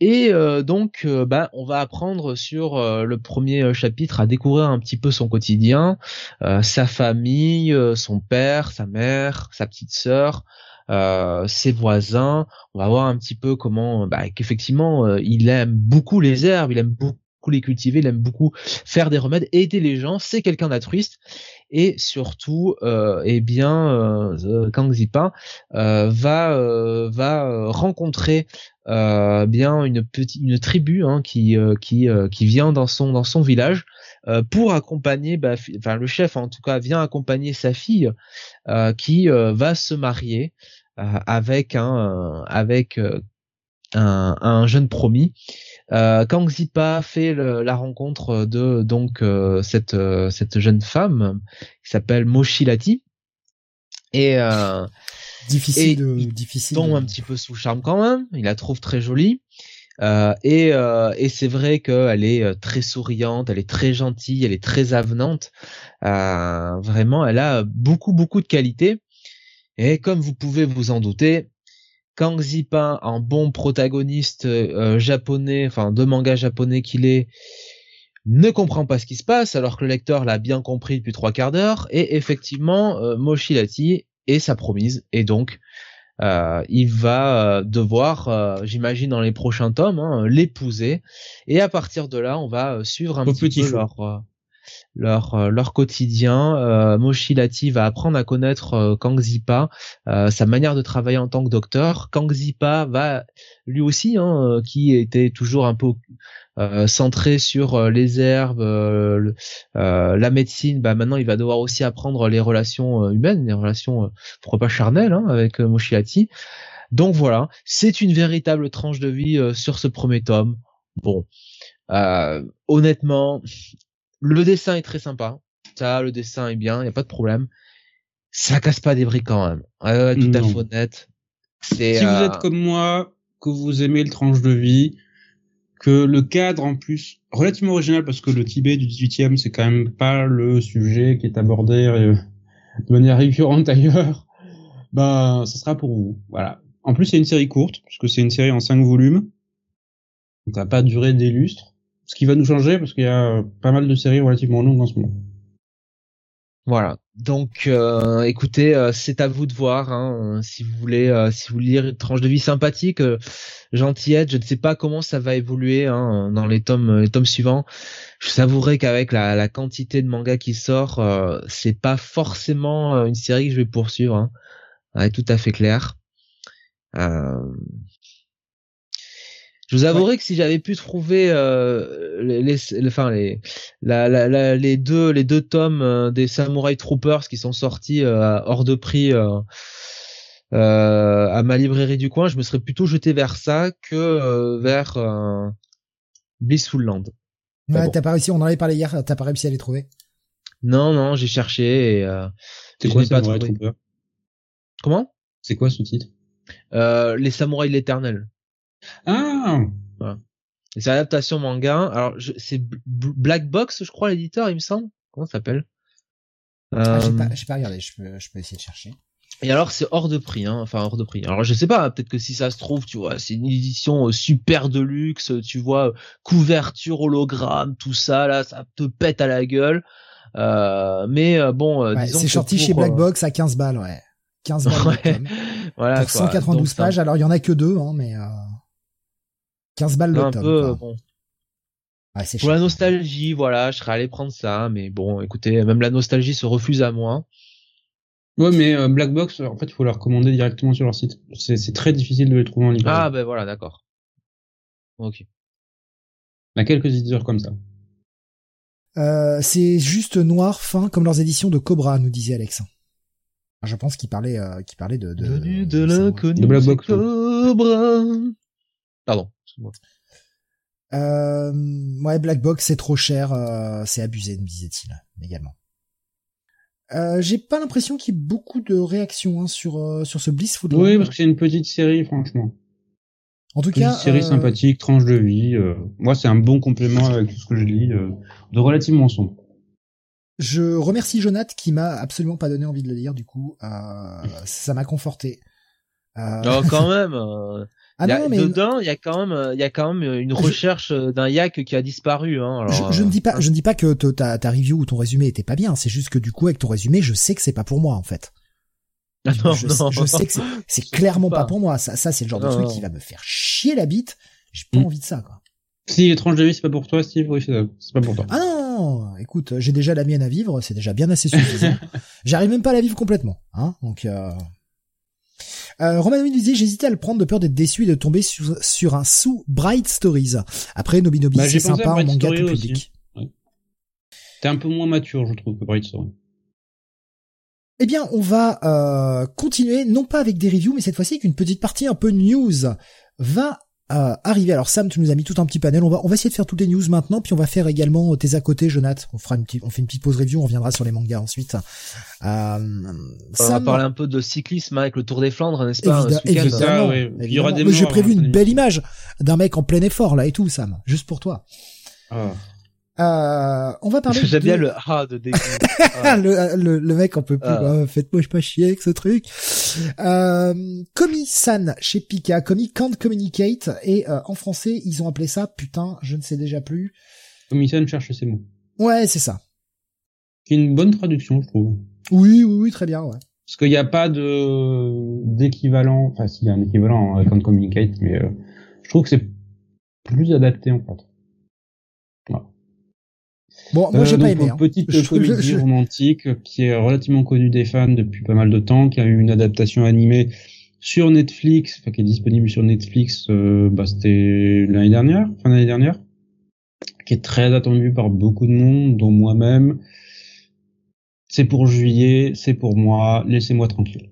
Ah putain, bah écoute, euh, j'ai pu voir la version euh, anglaise du coup.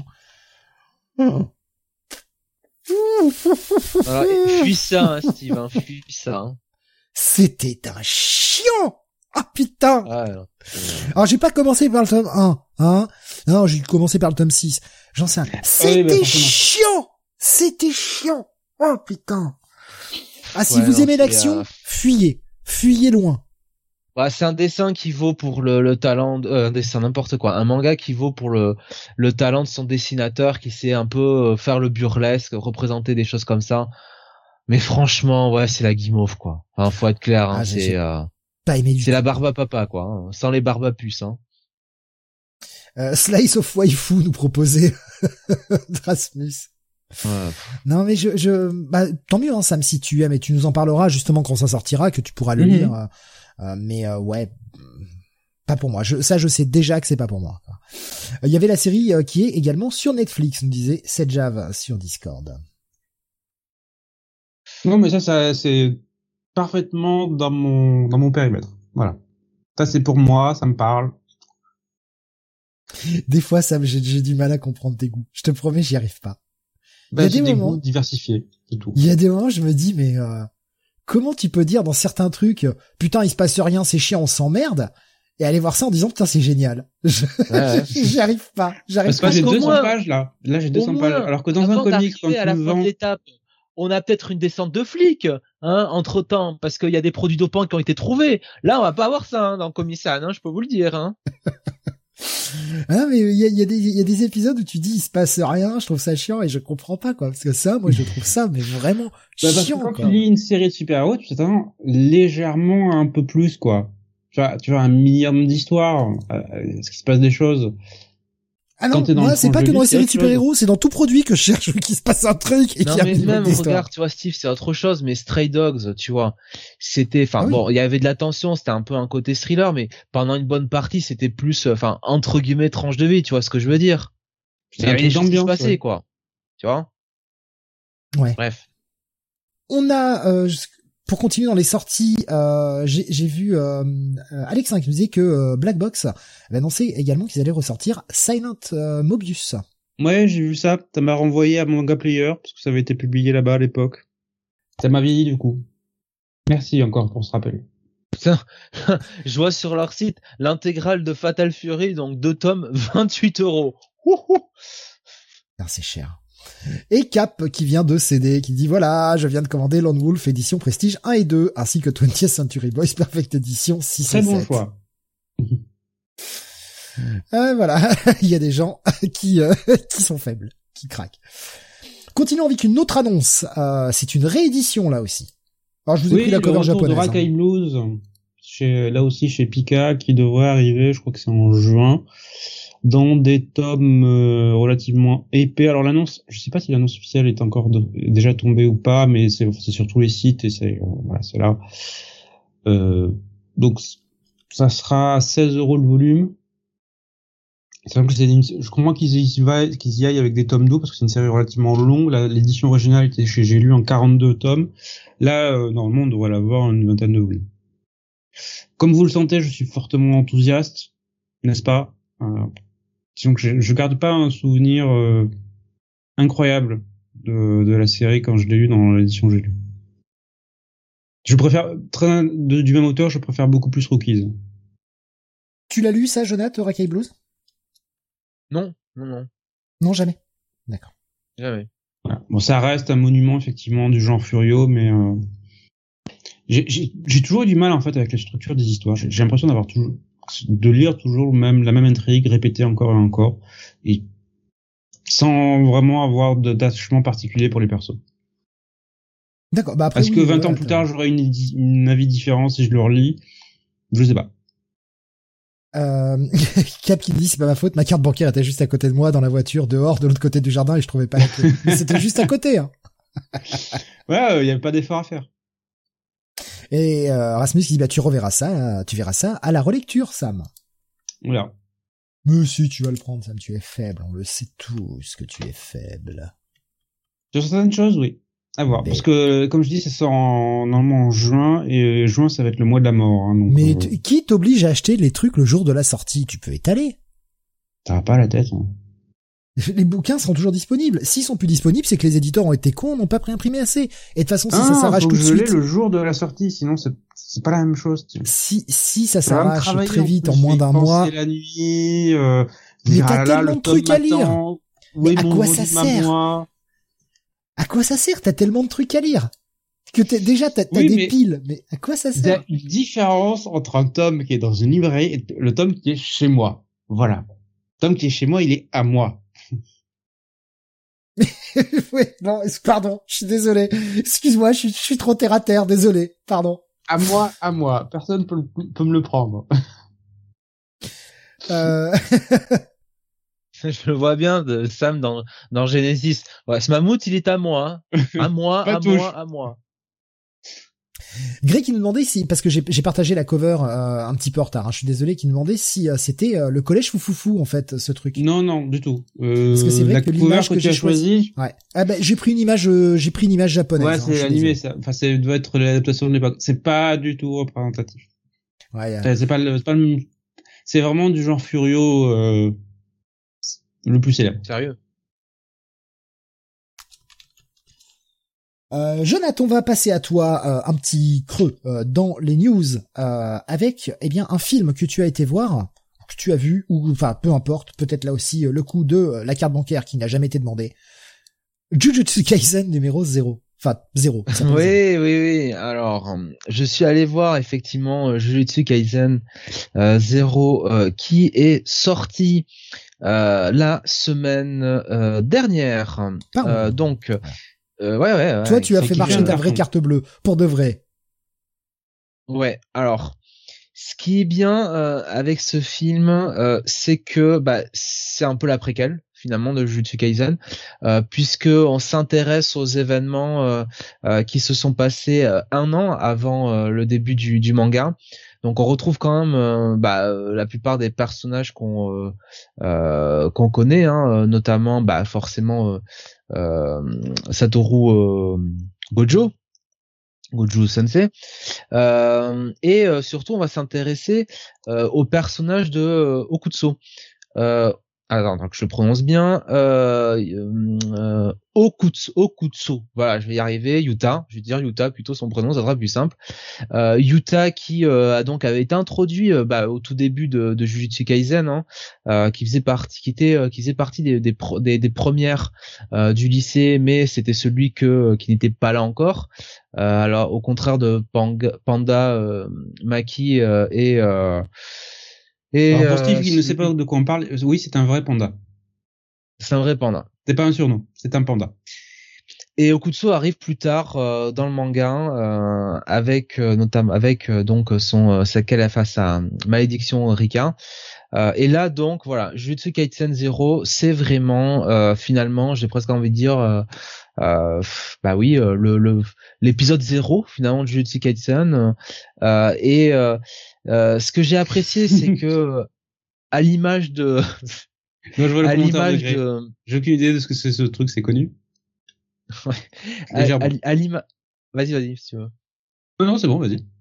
Non euh, à l'image donc de de ce que Kimitsu no Aiba, donc le film qui était sorti euh, l'année dernière, euh, qui reprenait bah là carrément l'arc du train, hein, donc on était vraiment en plein dans le manga. Bah finalement Jujutsu Kaisen sur ce film, on n'a pas l'air, enfin on n'est pas là-dessus sur un film un peu hors série. pas vraiment canon, qu'on a du mal à placer. Là, vraiment, c'est clair, c'est la préquelle, et je dirais même ça ça permet de euh, euh, développer euh, certains certains personnages. Donc forcément Yuta mais même Gojo et, et donc qui ont un peu cette euh, cette relation cette relation particulière. Et là le film le, le film travaille beaucoup hein, ce, euh, cette ce- cette relation entre ces deux personnages donc euh, donc ça c'est euh, ça c'est vraiment appréciable. Euh, c'est le studio Mappa hein, qui est derrière tout ça. Donc bon vous vous doutez bien que euh, au niveau de l'animation c'est quand même tip top. C'est Ah, très très réussi. faire, ouais. magnifique. Euh, on l'a jamais fait en plus. Euh, les euh, le putain je vais pas je vais pas y arriver. Les euh, les musiques euh, les musiques sont top. Le casting de voix euh, aussi. Donc euh, vraiment euh, euh, on a bien sorti l'artillerie lourde hein, de ce côté là très franchement euh, c'était euh, alors ça dure à peu près une alors le film est annoncé à 1h45 j'avoue que je je pense qu'on est quand même plus proche de 1h35 honnêtement qu'une heure 45 et euh, ça se ça se déroule très bien c'est très très bien rythmé Euh, le personnage de, de Yuta qui déjà était plutôt euh, très attachant dans le manga, bah là, il est peut-être encore plus. Donc franchement, plutôt plutôt une bonne surprise. À l'image hein, de toute façon de Kimitsu. Bon, la Kimitsu c'était plus facile parce que c'était Kimitsu no c'était le, le manga hein, littéralement hein, qui était adapté en film. Mais là, vraiment très très bonne surprise et et succès hein, au box office puisque bah sur sa sa première semaine d'exploitation, ça a quand même cartonné. Euh, bah, c'était derrière euh, derrière Batman et euh, je sais plus à combien d'entrées on est maintenant, mais je pense qu'il doit pas être loin des des ouais des 500 000 entrées hein, en France hein, peut-être. Hein. Donc euh, euh, donc voilà, d'ailleurs avait atteint le million. Je pense que ça va ça va faire pareil avec celui-là. Il me semble avoir vu ça avait démarré plus fort encore que Kimitsu. Ah, mais je me trompe peut-être. Bah, peut-être qu'on aura enfin le film en DVD Blu-ray. Parce que je sais que Kaze va sortir la première saison de Jujutsu Kaisen en juillet. Donc peut-être que eux auront des couilles, ils sortiront le film ensuite. Parce que Demon Slayer, on attend toujours le DVD Blu-ray. Hein. Ça. Bah, c'était euh, c'était distribué en France euh, donc euh, euh Kimitsu no Aiba à l'image de Jujutsu Kaisen par CGR Events euh, je ne sais pas comment ça se passe après euh, au niveau du Blu-ray DVD. Je sais pas pour le euh, film. Mais en tout cas, CGR là pour le coup, ils s'en mettent, ils s'en mettent pas mal quoi. Sur, sur la première semaine, Jujutsu a quand même fait près de, enfin près de 350 000 entrées quoi. Donc c'est quand même plutôt plutôt très bien quoi hein, pour pour un film d'animation. Surtout que c'était quand même diffusé dans euh, enfin, finalement, pas dans tel, pas, pas dans tant de salles que ça, hein, salles que ça, pardon. Bon, mais ce que nous disait, c'est cool d'adapter direct des arcs au ciné. Ça colle bien au nouveau rythme des séries Jump. Mmh. Ben, voilà, ça c'est une bonne réflexion en effet, c'est que euh, c'est vrai qu'on a ces animés et, euh, et c'est saluable, euh, salutaire euh, qui sont euh, entre guillemets de plus en plus courts où on va vous adapter des saisons d'une vingtaine d'épisodes et puis on va prendre une pause de un ou deux ans euh, pour pour faire la saison d'après.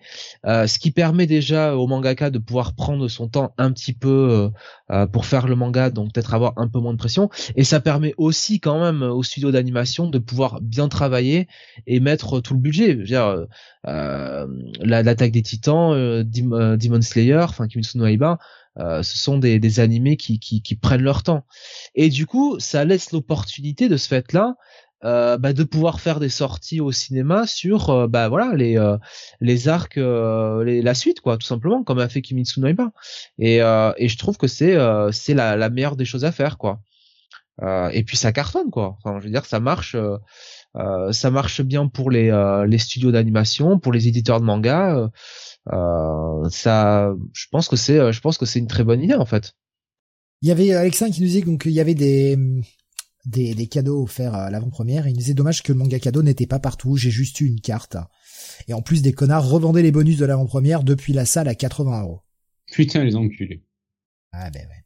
On est dans une belle société. Ça fait plaisir. Non, moi j'ai pas eu ça. Euh, j'avoue, donc euh, je, je, je, je, je découvre. Je découvre.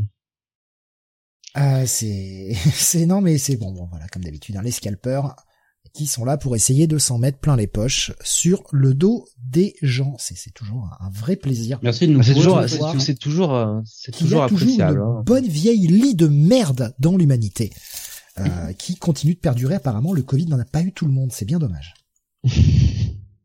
Et je suis très sérieux quand je dis ça. Ah mais je suis très sérieux quand je dis ça. Vraiment, il y en a beaucoup qui ont été ratés là. Ah, si ces gens-là oui, pouvaient la crever, oui. Ah, si, si ces gens-là pouvaient crever, je peux dire que je serais pas le premier à les pleurer. Hein. Bref, ça me, ça m'énerve en fait, tout simplement, ça m'énerve. Je trouve ça, je trouve ça abject. À noter quand même que Jujutsu euh, était sorti aussi euh, quelques jours après aux États-Unis et que ça, euh, ça a bien cartonné, hein, puisque c'était deuxième sur son premier week-end d'exploitation derrière The Batman. Ah bah j'ai vu les chiffres, c'est 17 millions de dollars pour le, pour le premier week-end. 150 millions de dollars hein, pour l'instant euh, Jujutsu Kaisen, hein, j'ai le chiffre. Hein. Euh, donc euh, sur le box office mondial. Donc on peut attendre à ce que les Japonais continuent à sortir pas mal de choses. Euh, ah bah, oui, forcément. Ah, le Après en gros France, succès, on va on va on va le dire clairement, le prochain gros succès c'est le prochain film Dragon Ball. Hein, qui va cartonner bah mondialement, clairement. Enfin, c'est ça reste une En France, en France, très clairement, euh, si c'est GR là pour le coup euh, avec ses opérations, euh, donc c'est eux, je crois, hein, qui avaient aussi distribué donc My Hero Academia et et le film de Détective Conan sur le train. Donc il y a fort à qui continue un petit peu aussi dans cette mouvance-là, quoi. Qui sait miracle, peut-être que le film 2 de Kingdom va être distribué en France, on sait jamais. Qui sait? Non, ne rêvons pas. Film Dragon Ball est retardé suite au piratage, euh, en plus en 3D moche. Oui, effectivement, il y a eu cette histoire de piratage euh, de. Euh, alors c'est pas la, c'est la Toei qui s'est fait pirater ou Bandai, je sais plus. Enfin, il y a, il y a. oui, la Toei, oui. C'est la Toei, oui, qui s'est fait pirater et ils ont retardé le, le film. C'est assez bizarre, en fait, le fait qu'ils aient retardé le film. Je trouve ça assez dingue, quoi.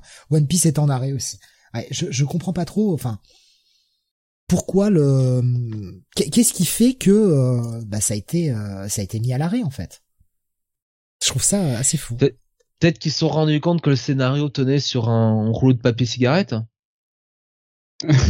T'as le sens de l'humour, toi. Ouais, mais enfin, retarder une sortie de film, euh, retarder des épisodes télé, etc. Enfin, pourquoi en fait? Il doit faire une enquête et vérifier les trucs. Ouais, je sais pas. Enfin, en même temps, le, fric que ça va leur coûter, parce que là, il y a plein de choses. Retarder un film, c'est bien, mais il faut retarder tout le merchandising à côté, qui, qui dévoile tout. Enfin, ça fait, ça fait beaucoup, beaucoup d'argent euh, perdu là, avec un simple, simple entre guillemets piratage, quoi. Bizarre. Euh, on va continuer sur des news. Euh, Sam, pas mal d'annonces du côté euh, d'un éditeur que tu aimes bien, Noévé Graphics. Alors, je, sais pas si je les aime bien, parce que mon portefeuille commence à sérieusement souffrir. Je sais pas trop ce qu'ils ont en tête, en fait, Noévé Graphics, parce que là, en deux semaines, ils ont annoncé 18 nouvelles séries. Rien que pour cette année. Pas mal. Sachant que l'un des reproches euh, justifiés à mon sens qu'il leur est fait, c'est qu'ils ont déjà du mal à sortir les suites des séries qui sont déjà en cours. Pourquoi se lancer dans pratiquement le doublement de leur catalogue en si peu de temps. Alors il y a deux initiatives quand même relativement importantes qui sont lancées. Le premier c'est la création de la collection XS qui est euh, qui est un gros gros pari pour eux puisque c'est une collection où les tomes seront à 3,95€. C'est pas limité au premier tome, c'est toutes les séries dans cette collection tous les tomes seront à 3,95€. Alors ils expliquent qu'ils arrivent à ce chiffre-là parce qu'ils ont réussi à négocier en fait auprès des éditeurs japonais des prix d'achat très très faibles parce que c'est des séries parfois relativement longues, peu connues ici et donc qui ont un faible potentiel commercial. Et l'autre truc, c'est que en fait ça va être un format un peu différent puisqu'il n'y aura pas de jaquette. Et on sait que dans l'édition de manga, la jaquette coûte extrêmement cher. Donc effectivement, si tu coupes ça, ça réduit tes coûts de production. Il n'en demeure pas moins qu'il y a neuf titres dans cette collection. Rien que pour ce, voilà, rien que pour ça, et c'est juste pour cette année en fait. Et il y a des séries relativement longues là-dedans. Je crois que par exemple Copélion doit être en plus de 20 volumes. Euh, Capeta, qui fait partie des plus longues et des plus connues, fait, est en plus de 30 volumes. Euh, Ozuki, qui est personnellement l'une de celles que j'attendais le plus, bah, est aussi en plus de 30 volumes. Ça fait beaucoup, hein. Donc, euh, est-ce qu'ils y arriveront à arriver au bout? Est-ce qu'ils arriveront à sortir en fait les volumes dans les temps? Parce que et les tu as euh, deux, trois, quatre mois entre chaque volume, voire plus, voire pas de nouvelles en fait. Donc euh, je sais qu'il y a la crise du papier derrière, que c'est pour ça que parfois ils ont eu du mal à enchaîner parce que bah, ils sont une petite structure, donc ils n'ont pas les réserves qu'ont les gros éditeurs. Mais euh, oui, peut-être euh, attendre, attendre qu'ils se soient bien établis, qu'ils aient des séries, qu'ils aient des grosses séries implantées pour pouvoir financer de telles de telles initiatives. Parce que ça, quand je dis, ça commence à faire beaucoup. Ouais, alors je vois des, des réactions. Hein, euh, Capital Morgan, le manga de Formule 1, nous disait Alexandre. Mm. Euh, les US ne font pas de jaquette et ils valent une blinde. Euh, c'est un ouais, peu mais parce que je crois qu'ils impriment quasiment tout là-bas, en fait. C'est un peu la même idée que Urban Nomad avec des vagues. Non, mais c'est l'initiative en, en elle-même est très bien parce qu'effectivement, tu as petite dérive qui commence à s'installer d'augmentation des prix un peu partout, qui est euh, plus ou moins justifiée par l'augmentation du papier. Sauf que quand le prix du papier baisse, ensuite on n'arrête pas de nous dire oui, mais en fait c'est pas ça le facteur principal du prix, donc non, on baisse pas. Ouais, ok. Mais oui, là, là c'est plus le nombre de séries en elles-mêmes qui me pose question. Mais tant mieux, voilà, tant mieux pour les, les, collections à petit prix, surtout que voilà, il y a des choses. Euh, moi, comme j'ai dit, Ozuki le Stoic, ça faisait partie des choses que j'attendais parce que j'avais beaucoup aimé l'animé et ça va être, ça va être parmi les séries que je que je vais suivre et que j'attendais plus en fait parce que c'est tellement éloigné de, de ce qu'on fait que. Alexandre disait, il devrait faire des abonnements comme Kingdom, limite en les mettant dans des boîtes. Hmm Pourquoi pas ça, pourrait être une bonne solution. Après, euh, ça peut être aussi un très bon test hein, pour le marché pour voir si euh, des formats un peu comme ça, sans jaquette, sans rien, à moins cher, peut attirer le hmm public. Parce que là, c'est typiquement avec un tel prix, le genre de série que tu t'as peut-être pas l'intention de prendre, mais tu le vois en libéré, tu te dis, ouais, c'est moins de 4 euros. Mais ça fait un peu, ça fait un peu roman de gare, quoi, dans l'esprit. Hmm euh, alors bon, ça fait longtemps qu'il n'y a plus euh, ce, genre de, de concept-là, hein, mais pour, euh, Mais tu t'engages en rien en fait avec un tel prix. Pour les plus jeunes d'entre vous, c'est le bouquin à pas cher que t'achètes quand t'as un trajet en train à faire, quoi. Ouais. Et si t'aimes bien, bah, tu vas voir la suite. Si elle sort. Ouais, c'est j'aime bien l'idée. c'est vrai que le, fait qu'il n'y ait pas de jaquette, ça peut poser problème à certains. Ouais, alors là, moi, j'en ai rien strictement rien à foutre il y a, y a le côté objet, tu sais, l'habitude, il y a tout mhm. ça, ça, peut, ça peut poser problème à certains. Et en même temps, effectivement, hein, quand c'est une variable assez importante dans le prix de fabrication, sans passer, pourquoi pas? Euh, il y avait eu la collection Convini pour les mangas, euh, comme Cobra, c'était pas rentable euh, à 20 euros les 5 tomes, nous disait Alex. Mhm, j'en ai entendu parler, ouais. Eh bien, continuons sur une autre news, Sam. Oui, toujours Noé Graphics, parce que je disais, bah, ils ont annoncé la collection XS avec neuf séries, et en fait, ils ont réitéré une semaine plus tard, c'est-à-dire jeudi, où ils ont annoncé, là, pas dans la collection XS, donc le format normal, prix normal, neuf nouvelles séries, encore. Donc, comme je disais, ça fait 18 nouvelles séries, rien que pour cette année, en plus de tout le reste. Ouais. Et pas des trucs super connus parfois. Alors, on en parlait tout à l'heure dans le chat, l'une des séries qui a été annoncée est euh, considérée comme un classique, et c'est euh, Five Stars, voilà, The Five Star Stories. Oui, je reprends le, message de Sejav hein, tout à l'heure qui nous disait Five Star Stories en édition française, c'est vraiment un événement. C'est considéré euh, comme la meilleure série Jap de space opéra mecha en manga. C'est ça. Donc forcément, je vais y aller. Je, ça montre à quel point je suis influençable. Euh, parmi les trucs, alors il y a, un peu de tout. C'est pour ça qu'on on accuse aussi nos EV graphiques de pas avoir vraiment de ligne directrice à part euh, acheter un peu tout ce qu'il y a et publier un peu tout ce qu'ils arrivent à mettre la main dessus. Mais euh, ouais, il y a, y a de la romance. Mais moi, ce qui m'intéresse, c'est que bah il y a du tranche de vie aussi. Voilà, donc la maison de Maiko par exemple, ça c'est pour moi. Dégager le jour de la sortie. Five Star Story, bah ça m'intéresse. Euh, Qu'est-ce qu'il y a d'autre? Nishijo, qui est une comédie extrêmement célèbre depuis l'adaptation de, de Animation en animé, donc ça sera pour moi aussi. Oui, il y a quelques petites séries que, que je vais tenter là-dedans. Il y a, Imaginary qui est une romance, Star Communication qui est romance SF. Mais putain, mais les mecs qui sortent 18 séries, qui sortent de je sais pas d'où là, des tranches de vie, des trucs, euh, hein, tout moisax là et il y a pas un con qui va nous acheter Kinnikuman pour nous le sortir en France, bordel de merde. Ouais. Je pense que tu leur pardonneras s'ils y arrivent, s'ils arrivent à publier cette série. Non mais euh, bordel, il, il, il, pourrait quoi. Ça, me dégoûte. Donc voilà, donc c'est un gros plein de séries qui arrivent dans les prochains mois potentiellement, si ce n'est pas retardé, et euh, si euh, Graphics arrive à tenir le rythme derrière. Je ne sais pas comment cette maison fonctionne, je ne sais pas comment ils tiennent financièrement. Je sais qu'ils ont aussi annoncé qu'ils allaient se lancer dans le jeu vidéo en parallèle. Et oui, c'est étrange comme modèle de développement. Jonathan, est-ce que tu as vu des titres qui t'intéressaient, toi? Dans, dans, dans cette liste des, des choses sur lesquelles tu sais d'avance que tu vas un peu te jeter, quoi, ou en tout cas aller voir. On a perdu Jonath? Ah, On a peut-être perdu Jonath. Ah, ah, oui, qui a coupé son micro. Ah, peut-être un... On t'a perdu, moi? T'as perdu? Tu veux pas parler? Non, voilà, alors repose C'est parce que je vais parler de série de c'est pour ça? Y a-t-il des titres qui t'intéressent, Jonathan, dans ces, euh, dans ces annonces? Voilà, euh, je refais mon rire que je faisais euh, pendant que pendant que j'avais le micro coupé. Euh, oui, non, évidemment, il y a Five Star Stories, voilà. Mais alors le reste, bon, c'est à l'image de leur catalogue, quoi.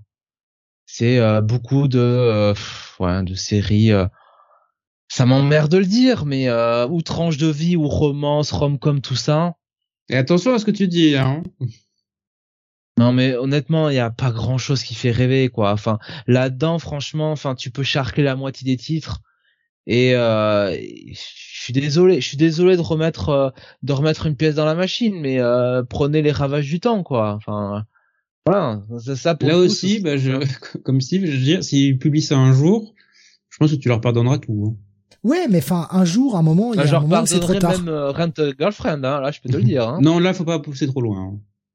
Il y a un moment, il y a un moment, enfin, un jour, c'est, enfin, c'est bien un jour, hein, mais un moment, c'est trop tard aussi, quoi.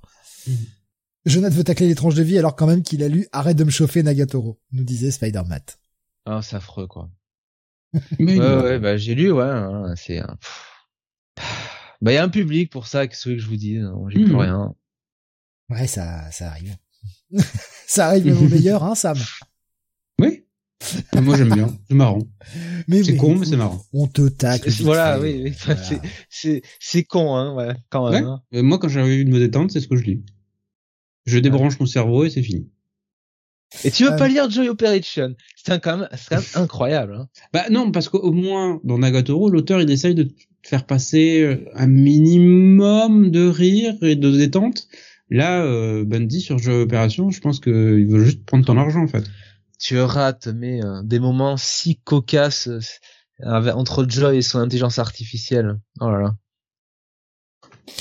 Euh, il y avait Romanoïde sur le chat YouTube qui nous disait j'ai pas bien compris. Toutes les séries sont à 3,99 chez eux? Alors 3,95 non. Non, juste uniquement ceux qui sont dans la collection XS voilà dans la collection XS vous avez How Girl vous avez Are You Lost vous avez Capeta vous avez euh, Coppelion euh, on a euh, Elegant Yukai Apartment Life on va voir si ce, si ce titre reste le titre français.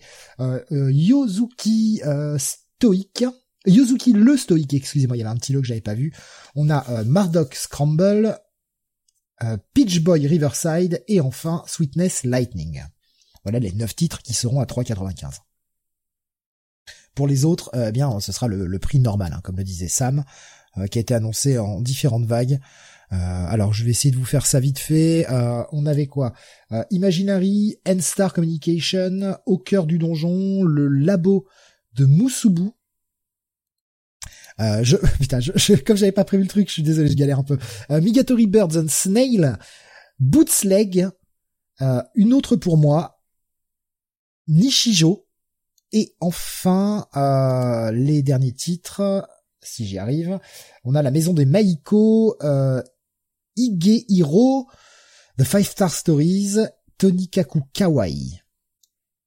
Ça vend du rêve. Hein. Ah voilà, il y a Tonikaku Kawaii quand même ça, ça peut, euh, ça c'est pas mal. Voilà, pour le coup, euh, c'est c'est plutôt c'est plutôt sympa à lire. Et il y a un animé qui pousse derrière, donc euh, ça ça je ça je ne crache pas dessus.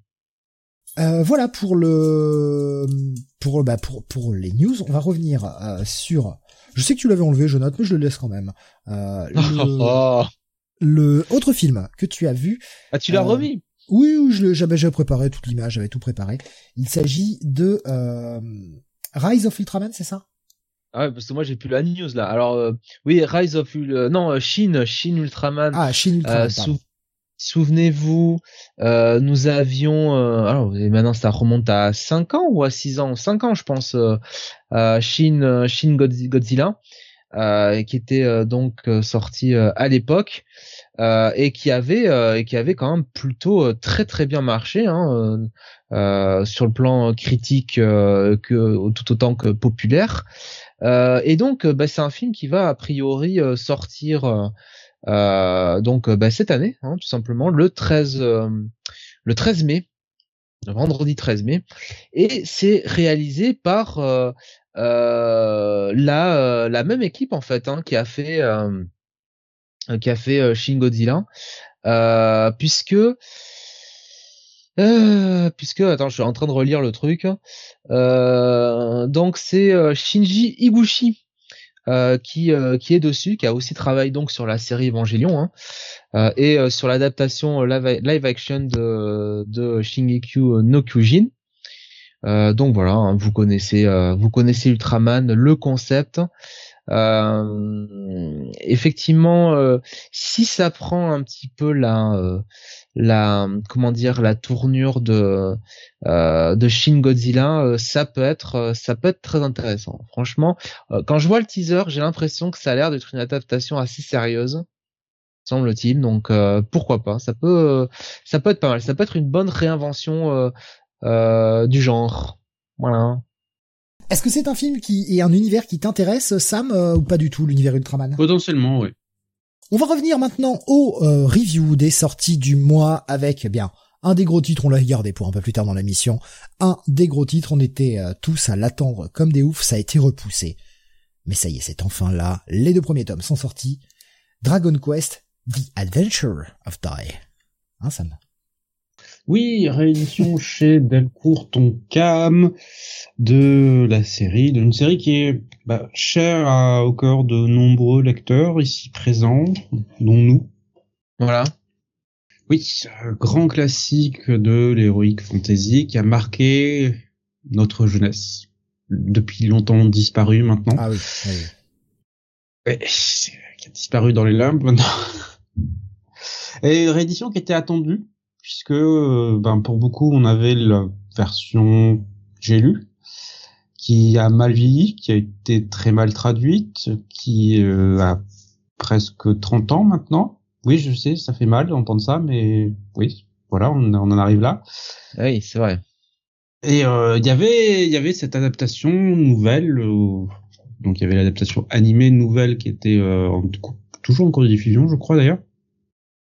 Et surtout, il y avait une nouvelle version du manga qui était publiée depuis euh, depuis quelques temps avec de nouvelles couvertures. Et c'est ce que Delcourt, Tonkam, a adapté cette fois-ci, a repris encore la traduction, a euh, repris le format du manga puisqu'il est à 250-300 pages de volume, ce qui fait qu'on aura un nombre de volumes moindre que la version originale.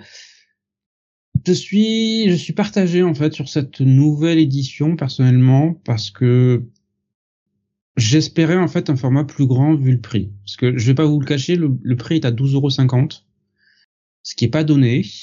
Et j'aurais aimé avoir une version un peu plus grande pour le prix demandé. Là. Notamment en hauteur. Alors perso, moi je les ai achetés.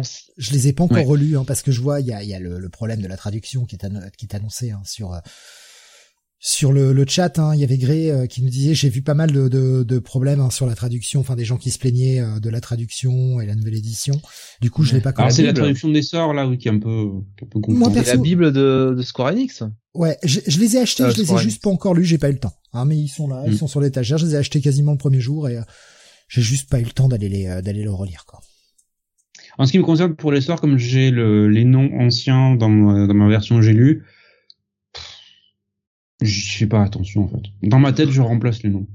On attend euh, Cruciblast, hein, voilà, pour Grand Cross.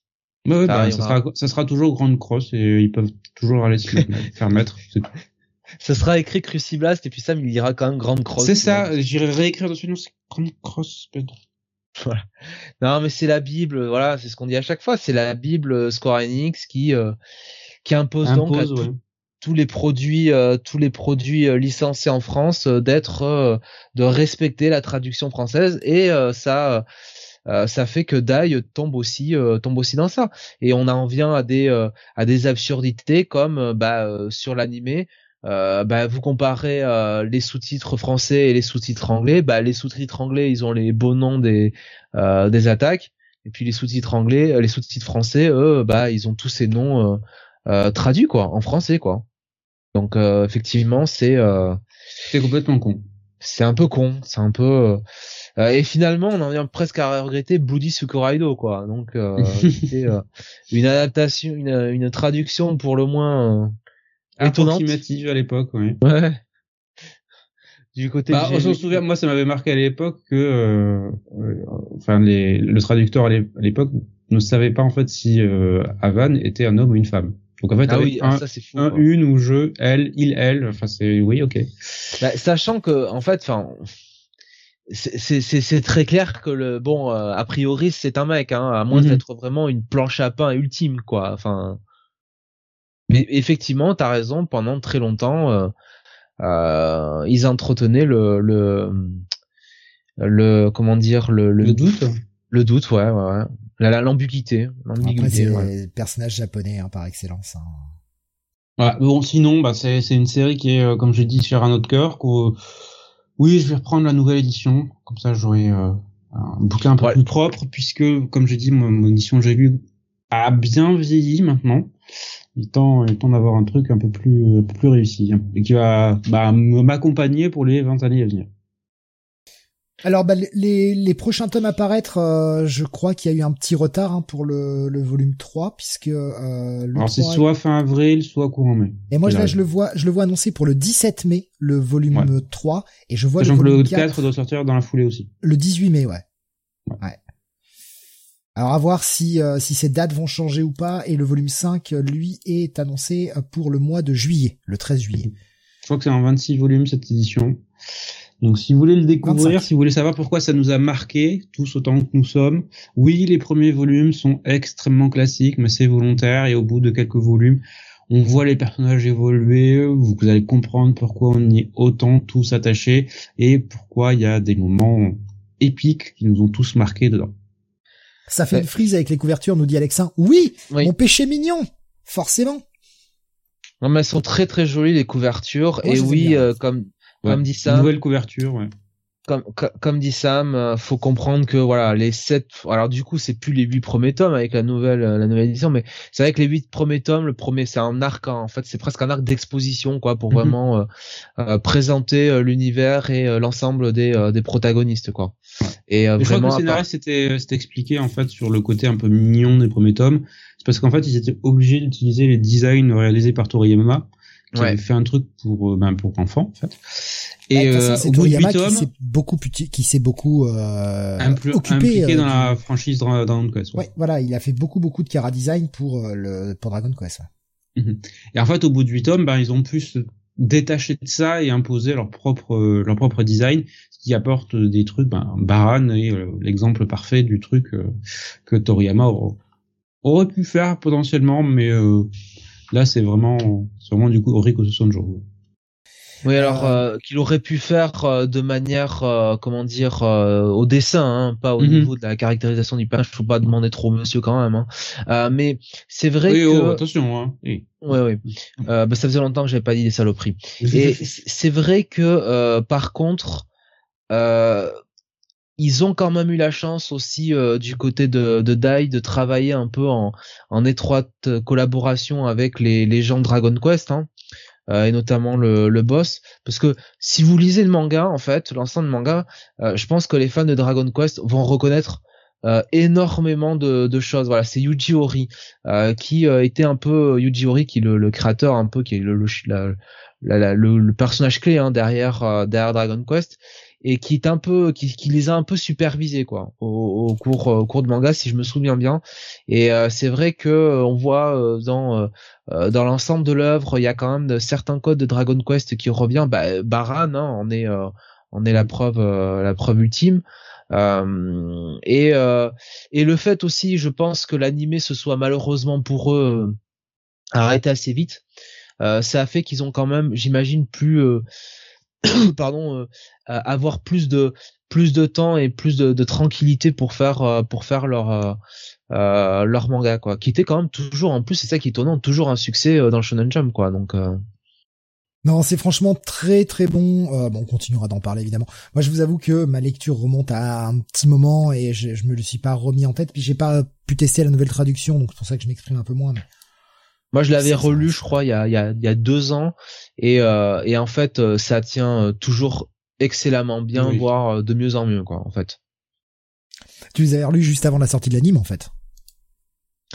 Mais pas loin, et peut-être mmh. même conjointement, je sais plus, parce que l'animé arrive en octobre 2020 du coup. Euh, donc c'est peut-être euh, peut-être vrai, hein, peut-être avant, ouais, juste avant, j'imagine. Alexa nous a partagé hein, le l'ensemble des covers en fait mises bout à bout les, versions japonaises. C'est vrai que ça, ça, rend bien quand même. Hein. C'est très joli. Donc euh, bah voilà, vous savez si vous savez pas quoi acheter, oui, 12,50€ c'est un peu cher, mais à combien se vendent les tomes j'ai lus, hein? Bon. Et puis au moins là vous avez un papier blanc. Un vrai papier beau, blanc. J'aimerais bien savoir à combien ils se vendent les tomes j'ai lus, parce que s'ils si, se vendent à 50 euros l'unité, euh, faut me le dire, hein. bah c'est surtout chaud d'arriver à choper la complète, quoi. Ouais. C'est ça le truc, c'est qu'il faut que tu cherches un peu partout, quoi. T'arrives à trouver des tomes par-ci par-là, mais pas pas forcément la complète. Quoi. Les Tonkams se vendent plus cher que les Gélus, nous dit Alexin. Ouais, ouais. Ah, faut dire que les Gélus aussi bavaient, hein, c'était un peu crade. Hein. T'avais comme des bulles avec euh, quelques textes à côté. En tout cas, sur les premiers, c'était ouais. C'était euh, c'était le prix à payer. Hein. On les payait combien? 25, 26 francs. Hein ouais, c'était vraiment pas cher. Ouais. c'est ça. Hein. tu comparais à 40 euros, 40 francs euh, le Dragon Ball chez Glénat, bon, déjà. 42 même sur la fin. 42, oui, sur la fin, oui. Ouais. Donc il y avait quand même une sacrée différence de prix hein. pour euh, quasiment un tome de Dragon Ball, tu pouvais t'acheter presque deux tomes Gélu quoi. Quand tu voulais de la boulimie de lecture, euh, t'étais pas trop regardant. Ouais, ok, le texte est pas bien dans la bulle. Bon bah tant pis, hein, c'est pas grave. Et même euh, même Kana, hein, les éditions Kana quand ils sortaient, donc c'était Senseiya, ils ont sorti Yu Yu Hakusho, c'était aussi moins de 30 balles hein, de mémoire. Hein. C'est vraiment Glénat qui avait ses prix un petit peu plus bon élevés. Ce qui a changé depuis, hein, parce que tu regardes aujourd'hui euh, One Piece, tout ça, enfin les gros, euh, les gros titres de Glénat, euh, enfin les gros shonen, bon, ils sont quand même, ils sont dans les prix, je vais pas dire, les, ils sont dans les prix du marché, quoi. Enfin les autres, les prix que font les autres éditeurs, quoi. Bon voilà, bah écoutez, petit petit coup de cœur nostalgique certes, mais petit coup de cœur néanmoins pour pour ce de pour ce Dragon Quest. Oui, parce que c'est une série qui vit bien. On va continuer avec euh, changement d'ambiance. Euh, là aussi, ça parle à votre cœur, mais d'une autre façon. Space Brothers, le tome 38 est sorti, Jonathan. Ah oui. Space Brothers, volume 38, donc euh, les aventures de, nos deux frères qui, qui, veulent qui veulent marcher sur la lune. Hein, et euh, son frère Ibito. Et euh, là, bah, dans ce tome, en fait, on va surtout s'intéresser un petit peu à la manière bah, de sauver finalement Muta et Philippe, leur permettre un petit peu de, enfin plutôt que ça, enfin plutôt de rejoindre le le Lunar Lander, hein, qui qui s'est posé plus loin que prévu. Et donc tout ce tome, en fait, ça va ça va s'intéresser au au process euh, pour permettre à euh, Muta et Philippe de rejoindre le le de rejoindre donc le le, le centre le Thunder. Euh, et donc c'est très intéressant parce qu'on voit euh, et comme je disais tout le process au niveau de donc de des différents organismes spatials pour un peu simuler une mission comme ça d'intervention. Alors évidemment c'est un peu romancé quand même parce qu'on rappelle que Space Brothers se passe dans un futur un peu futur proche. Hein. Euh, on va le dire comme ça, euh, euh, dans les années 2020 bien tassées. donc il y a des choses. Comment? On y est. Oui, bah oui, maintenant on y est, c'est vrai.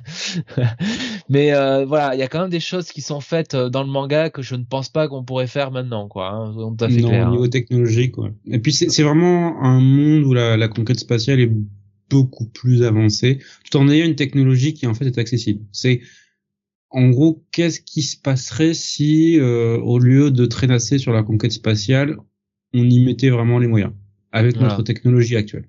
C'est un peu plus ouvert quoi on va dire comme ça.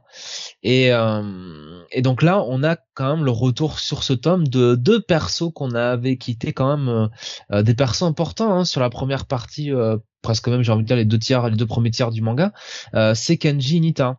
Et et notamment Ken, enfin oui, Nita, son nom de famille, et Reiji, son, son nom, son prénom. Alors, je vais dire Kenji et Reiji. Euh, et Kenji, qui était quand même un peu le, meilleur ami, hein, qui est toujours, hein, d'ailleurs, le meilleur ami de Muta. Euh, donc, c'est intéressant de les revoir et, euh, et de voir que finalement, euh, enfin, c'est un peu ce que nous explique ce tome. Finalement, même si vous n'allez pas sur la Lune, même si vous n'êtes faites pas partie d'une d'une mission spatiale en tant que telle, vous avez quand même un rôle à jouer. Euh, dans cette mission puisque euh, en l'occurrence Kenji et Reiji euh, eh bien doivent simuler le parcours que doit faire Muta Muta et Philippe pour rejoindre le lander. donc ça veut dire bah faire faire du simulator hein, littéralement faire des calculs utiliser les moyens technologiques à leur disposition calculer les risques euh, et euh, c'est un travail de longue haleine. C'est beaucoup de pression parce que bah euh, repose pour sur eux le sort de de Muta et Philippe. Et ça reste toujours aussi passionnant. j'adore en plus l'auteur qui donc c'est Shuya Shuya Koyama hein, qui au qui au, au scénario et dessin. Ce que j'aime bien c'est qu'avec le personnage de, de, Kenji dans ce tome, il revient un petit peu sur son amitié avec Muta et notamment ce petit passage il y a peut-être une dizaine de tomes où l'auteur nous laissait entendre qu'ils étaient en concurrence pour une place euh, sur une mission spatiale. Et euh, il nous disait un petit peu que euh, peut-être que Kenji allait faire un peu son e-turn pour ben, en gros avoir la place hein. et, et finalement non ça s'était ça s'était bien terminé. Puisque bon enfin bah non Kenji a toujours été de façon quelqu'un d'hyper altruiste sur toute l'aventure. Droit toujours exactement, toujours droit, toujours euh, ouais faire comme gars et euh, et, et euh, fort dans l'amitié qu'il a avec Moutin et et c'est bien de voir voilà Kenji qui se souvient de ces moments-là et qui veut vraiment tout faire pour pour aider Moutin euh, enfin voilà, moi il y, a y a un moment dans ce, ce, ce manga là, euh, enfin dans ce, ce tome là, un petit fist bump euh, par écran interposé, moi qui m'a bien fait, voilà, qui m'a bien fait marquer. Et puis puis Reiji aussi qui qui a eu au départ une relation peut-être un peu froide avec avec avec Muta, il était peut-être un peu plus hautain avec lui et qui a su s'ouvrir. Et il y a un développement dans ce tome avec Reiji euh, qui touche son histoire personnelle et qui moi m'a fait euh, énormément plaisir. Euh, ça ce n'est que sur quelques pages, mais voilà, c'est voilà, c'est l'auteur qui remet un peu le l'église au centre du village. Hein. Steve, je sais que t'adores cette cette expression. bien sûr, évidemment. Donc voilà, c'est encore ce volume 38, je l'ai absolument dévoré et c'est mon coup de cœur de la semaine très clairement. De la semaine du mois. Sam, ça reste, ça reste une de mes séries préférées depuis, euh, depuis plusieurs années. Ça, 38 volumes, il n'y a pas de baisse de niveau, c'est toujours aussi passionnant, c'est toujours aussi bien mené, c'est toujours aussi bien géré. Ben voilà, il y a, y a, rien de plus à dire à part putain qu'est-ce que c'est bien. Donc sorti chez Pika, hein, toujours à 8,20€ le tome. Le prochain sortira au mois de juin. Ça va assez vite, hein. Euh, franchement. Ça bah, non, c'est trimestriel. Hein. Bah ouais, mais je trouve que ça va assez vite comparé à d'autres séries, quoi. Mm. Il y a, y a pas de retard, euh, rien. C'est, euh, c'est très. Euh, il y en a eu un l'autre fois, vite fait, mais enfin, franchement, c'était plus, c'était plus par rapport au problème d'approvisionnement qu'autre chose, quoi. C'était fin de l'année dernière qu'il y a eu un petit retard. ouais, mais vous pouvez passer à un trial Pika. Moi, ça me dérange pas. Hein. Non, non, mais c'est, c'est très régulier et ça aussi c'est bien. Hein. le fait que ce soit très régulier, vous savez que tous les trois mois vous avez votre tome, très pratique quoi. C'est une des séries que j'ai prévu de commencer cette année. Sur vos bons conseils. Ah, bien. Mais voilà. Mais il faut juste que je trouve le temps de commencer. Hein, même, euh, même, tu vois, mon, mon, Dragon Quest que j'ai envie de lire, j'ai pas trouvé le temps de le faire, donc. Euh... si. Tu commenceras à 2 heures du matin, après tout, tu ne te laisses qu'à 6 heures. Oui, c'est ça. c'est ça. Je vous avoue que pendant euh, que que tout à l'heure on était sur les news, ça sert à quoi? J'ai gentiment installé tout le matos pour bosser demain. Euh, tout est prêt comme ça. Euh, voilà. Ah, heureusement, je travaille de chez moi. Je vais pouvoir bosser les couilles à l'air. Ah, ça c'est bon ça. Et même pas en peignoir rose. Non, mais non, mais non. Qui saura que je suis oh nu À part vous? Qui saura que je réponds au téléphone nu? Bonjour. Bah, J'espère que tu as le chauffage chez toi. Enfin, si t'avais le peignoir oh, rose, ce serait quand même mieux pour le téléphone, hein. Mais imagine, imagine quelqu'un qui dépanne comme ça. Imagine-le nu sur son canapé. En quoi puis-je vous aider? Eh, ça te vend du rêve là. Euh, ça me rappelle surtout Raymond Barre. Nul. Oh putain, ben merci. Oh, la vache, Raymond Barre quoi. tu te souviens pas de ces séquences dans les guignols? Raymond Barre. Nul. Bah tu vois, je m'imaginais quand même plus Steve en mode euh, Dominique Strauss-Kahn, tu vois, euh, Mhm. d'aider la Saumure avec euh, avec le slip léopard, personnellement. Putain, mais Raymond Barre quoi, le mec auquel je n'avais pas pensé depuis. Pouf. Ce qui m'a fait marrer, c'est que des années après, l'auteur de ces petits, euh, petits sketchs dans les guignols a dit euh, non en fait j'étais juste obsédé avec cette idée en fait. c'est tout. Je, je, je la casais dès que je pouvais, c'est tout. Il y avait aucun sens caché ou quoi que ce soit, c'était juste le délire du moment. Ah mais je vois qu'il me compare à Raymond Barre. Ok, bah écoute, euh, Mhm. je sais pas comment de. Bah, comment euh, euh, franchement, Raymond Barre, qui objectivement est l'un des derniers euh, vrais hommes d'État euh, qu'a connu la France. Hein. On pense qu'on veut, on rigole, mais euh, Mm. quand, on, quand on étudie un peu l'histoire, ça a pas été l'un des pires hommes politiques qu'il a pu avoir hein, en tant que Premier ministre. Hein, Je vois Grey qui nous a, par- objectivement. Grey nous a partagé une affiche de campagne. J'ai fondé ma boîte avec barre, on peut y croire. c'est très drôle.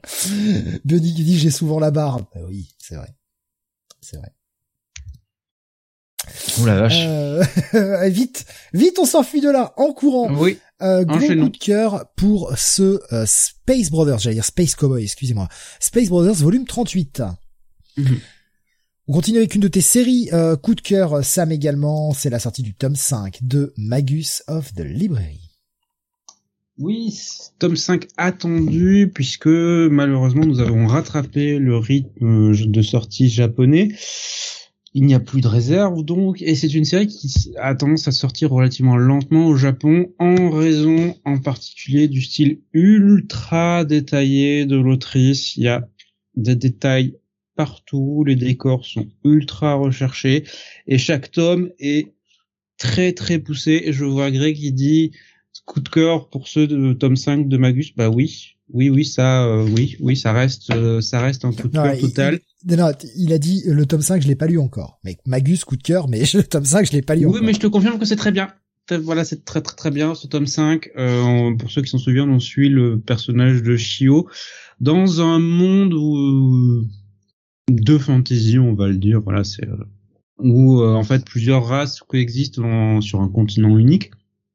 Euh, une guerre ethnique avait éclaté euh, plusieurs siècles auparavant. Et grâce à un certain nombre de héros, la guerre a pu prendre fin et l'une des leçons qui ont été tirées pour essayer d'unifier un peu tout ce petit monde et euh, pacifier le continent a été de créer une grande bibliothèque où seraient rassemblés des ouvrages, dont des ouvrages magiques venant de l'ensemble du continent. Et en fait, Shio a pour euh, particularité d'être un sans mêlé, un euh, un métis de deux races différentes, dont une pas particulièrement populaire au sein du continent, qui euh, décide de rejoindre cette bibliothèque ou devenir ce qu'on appelle un akuna, si ma mémoire est bonne, et qui pour ça, on le voyait dans les premiers volumes, devait passer des épreuves, un examen. Et là, tu te dis, ouais, c'est un, c'est un parcours initiatique de jeune héros, un peu, un peu classique. Et ce qui était bien, c'était que, alors qu'on partait sur quelque chose qui était très centré sur la bibliothèque, son rôle dans la, dans la pacification de, du continent, en fait, on se rend compte que tous ces premiers volumes sont en fait une espèce de gigantesque prologue à quelque chose de beaucoup plus vaste, à une histoire beaucoup plus riche et vaste qui est euh, qui va sans doute aller plus dans le domaine de l'épique fantasy plus tard. Sauf que l'autrice prend son temps en fait pour installer son monde et c'est ça en fait qui m'avait vraiment accroché sur les premiers volumes.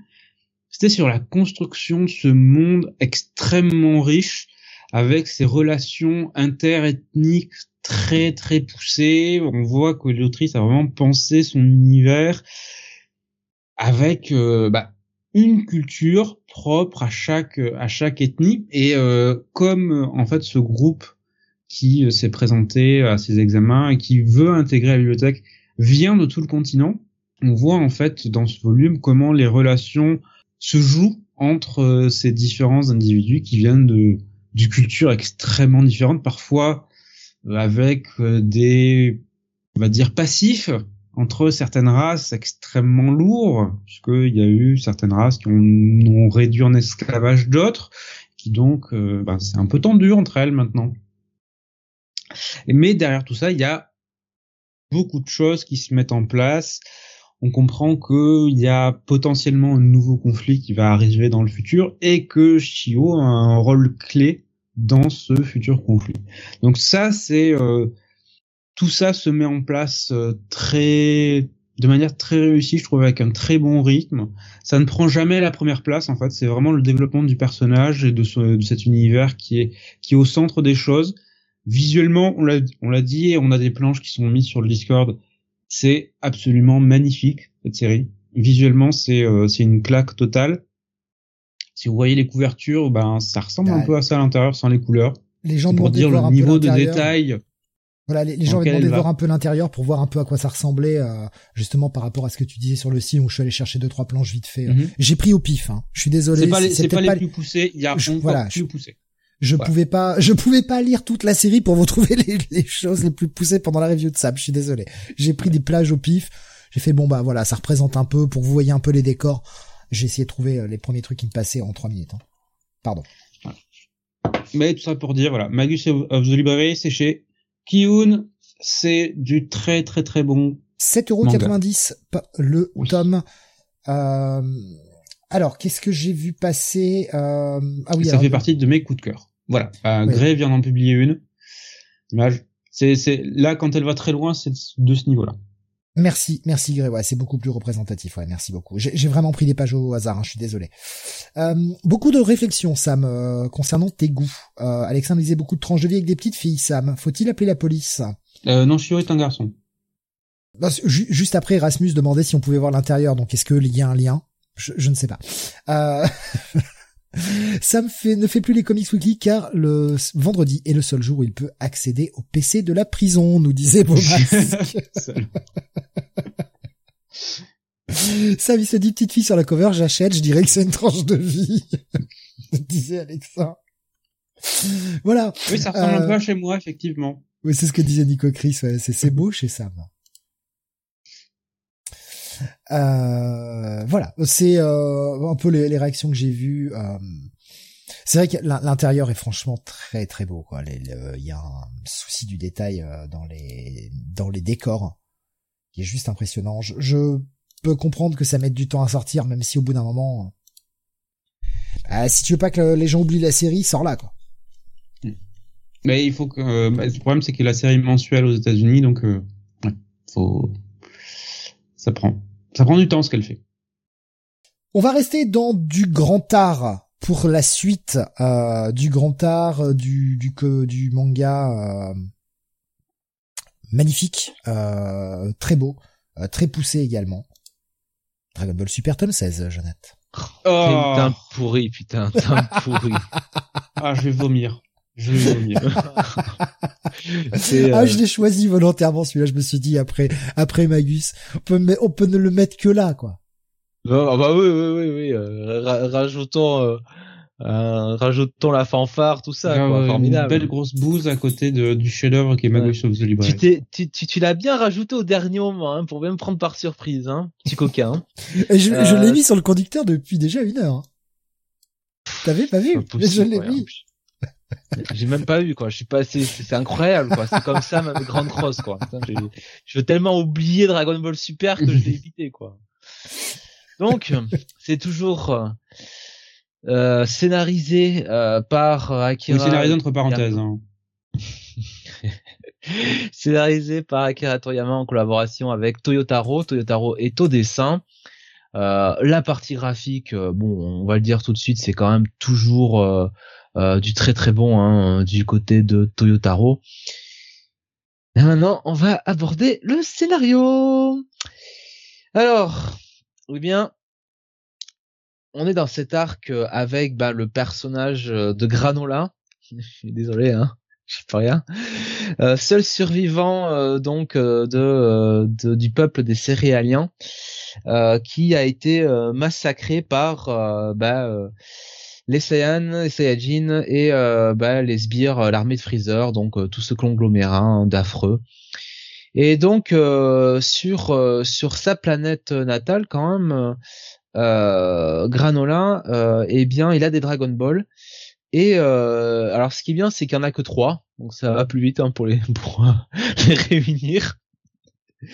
Et donc, il décide de les réunir, d'utiliser le vœu pour devenir le meilleur guerrier de l'univers. Voilà, après tout. Pourquoi s'embêter? Et, euh, et donc, euh, eh bien, euh, il, il utilise son vœu, il devient le meilleur guerrier de l'univers. Et s'ensuit un tome absolument délirant. Hein. N'ayons pas peur des mots. puisque une fois une fois que c'est fait, eh bien Granola va quand même avoir devoir avoir affaire avec avec Goku et Vegeta et bon ça nous donne un petit peu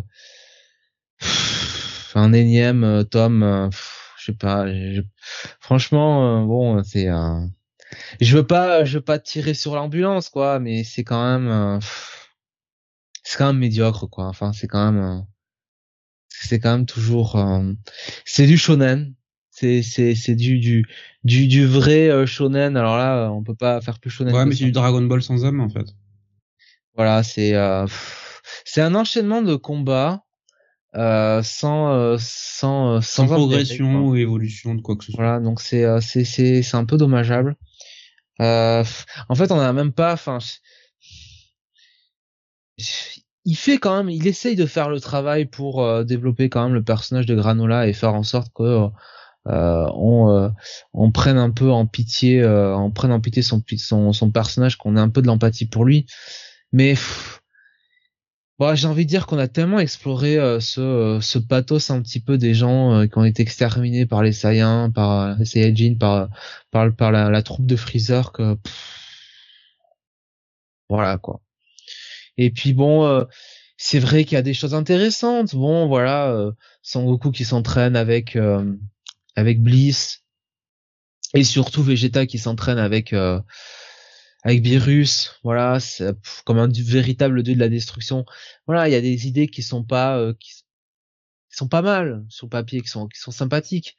Mais après, dans l'exécution, bon, ça en revient toujours à des combats, des combats, des combats, des combats et euh, encore l'utilisation des Dragon Ball et, et voilà. et je suis plus fort des combats particulièrement passionnants en fait. Voilà, c'est-à-dire qu'en fait, ils ont fait euh, Goku et euh, Vegeta à la marge tellement surpuissants qu'en fait, euh, bah, euh, pour vraiment créer des menaces, on est obligé de passer par tous les tous les moyens les plus improbables possibles et bah allez voilà quelqu'un qui va utiliser des Dragon Ball sortis nulle part pour pour devenir le plus fort de l'univers quoi. Voilà. Et puis on va refaire le même truc avec l'antagoniste. Ouais bon c'est ouais. Voilà quoi. Allez-y, ça vous plaît. Je note hein, quand même que ça se vend toujours bien en France, visiblement. Ouais. ça, restera un mystère quand même. Ça se vend mieux en France d'ailleurs presque qu'au Japon. Hein. Oui. Non, non, ça se vend mieux en France. C'est à croire que vraiment, le, dans, dans les lecteurs de manga en France, il y a beaucoup de gens qui vont sur, un, sur le Discord, donc c'est quand même assez effrayant. Euh... Putain, le petit tacle. Ah, le, le Discord chie hein, sur Dragon Ball, je vous promets. J'aime bien la remarque de Grey. Réflexe vient d'aller acheter son Dragon, son Dragon Ball comme quand j'étais petit. Même mon neveu de 11 ans a pas voulu de mes tomes. Euh, Shenron peut pas donner une puissance supérieure à celle qu'il détient lui-même en plus, non? Nous demande Spider-Man. Oui, mais il y a un truc. C'est même pas Shenron en plus. C'est ça le pire. Ouais, non, mais c'est pas, voilà, c'est c'est c'est pas euh, c'est pas c'est pas Shenron, hein, effectivement. C'est un c'est un autre un, autre dragon. Mais pour le coup, euh, le dragon arrive à faire de lui le mec le plus fort euh, de l'univers. Ouais. Donc voilà. Écoute. Alexandre nous dit je les achète, j'assume. Voilà. Bah content pour toi. Kael nous dit mais c'est expliqué dedans. Bon voilà, c'était la sortie. Je sais que Jonathan l'avait lu, donc voilà, c'était histoire d'en parler. Après, bon, effectivement, hein, si vous recherchez le Dragon Ball ancien temps, c'est terminé. C'est une. Allez relire l'ancienne série, elle est toujours là et elle est toujours très bien. Belle façon de faire. Allez, on continue euh, avec euh, un truc qui est sorti chez Pika, c'est le onzième tome de Drifting Dragons. Oui, l'un de mes coups de cœur que je ramène à chaque émission dès qu'il y a un nouveau tome qui sort parce que ça fait partie de ces séries un peu qui passent un peu sous le radar, je le crains un peu sur le sur le marché actuel, il y a tellement de trucs que c'est facile de passer à côté. Et pourtant, c'est sans doute l'une des plus belles séries actuelles, euh, visuellement parlant, et aussi peut-être l'une des plus originales, puisque le titre, le, le pitch, c'est on suit en fait l'équipage d'un aéronef euh, dont le qui travaille dans la chasse aux dragons. Voilà, c'est dans un monde où les dragons existent. Sauf qu'en fait, en termes de dragons, c'est assez éloigné de l'imagerie habituelle qu'on en a.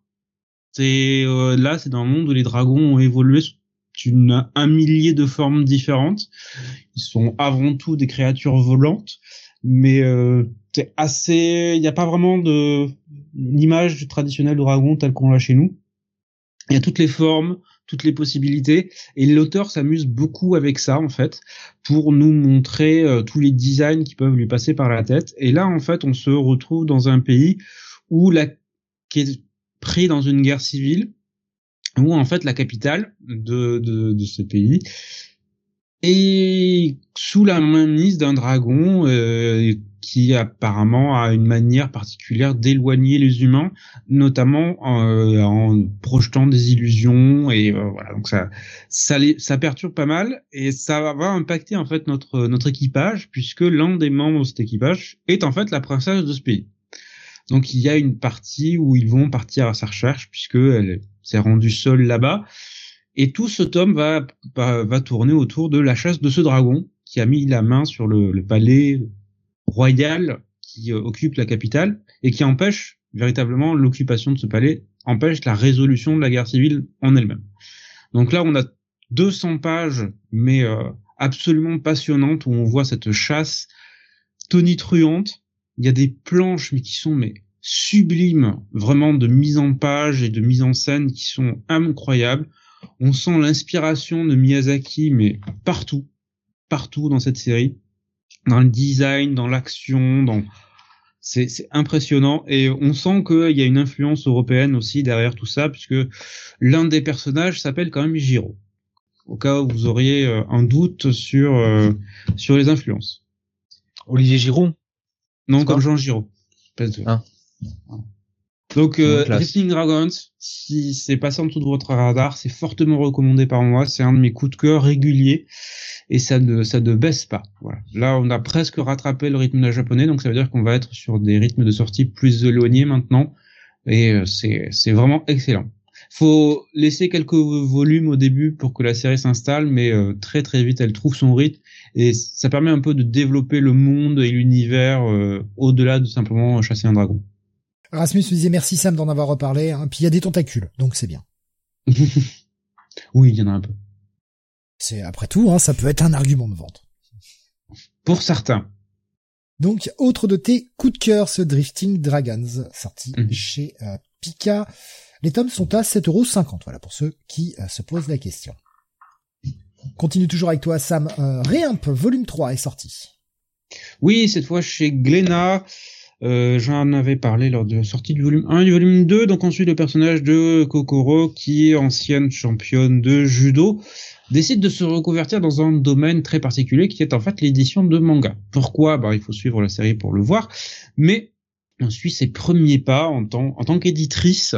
Et euh, autant dans le volume 2, le volume 1 tournait autour de son recrutement, le volume 2 autour de le, on va dire l'accompagnement d'un d'un auteur à la fois un jeune auteur où elle voyait comment sa série était développée et aussi d'un auteur plus installé et comment essayer de le remotiver pour s'assurer que la série se maintienne et puisse se perpétuer. Là, on a un autre angle de travail qui est bah, le recrutement de nouveaux auteurs.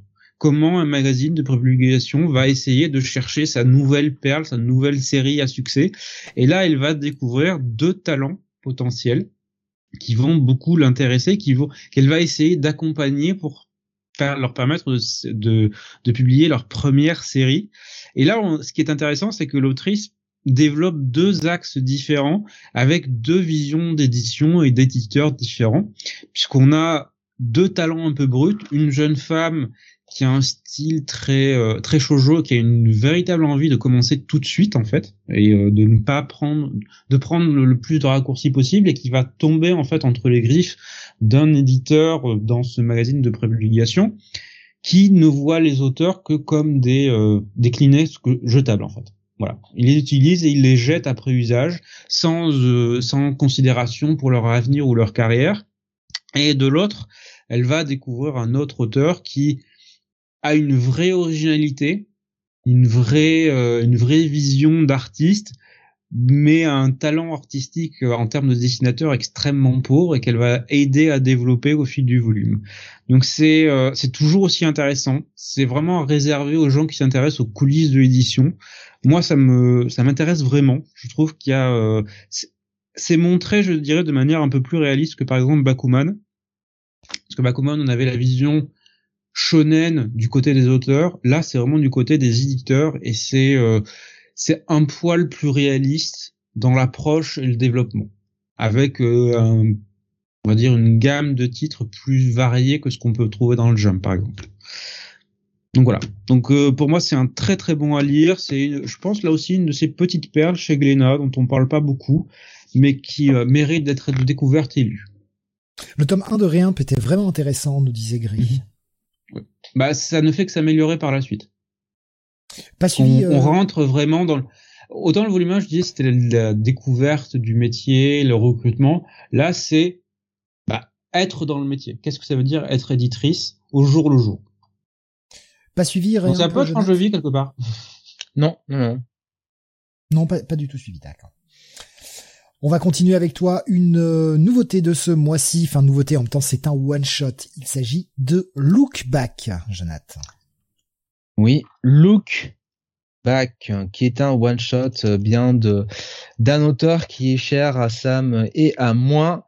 Et à euh, Puis, et j'aurais dû commencer par lui, évidemment, euh, puisque c'est Tatsuki Fujimoto, euh, l'auteur euh, de euh, donc c'était bah, Chainsaw Man, mais surtout j'essaie de me souvenir du premier du premier manga qu'il avait fait.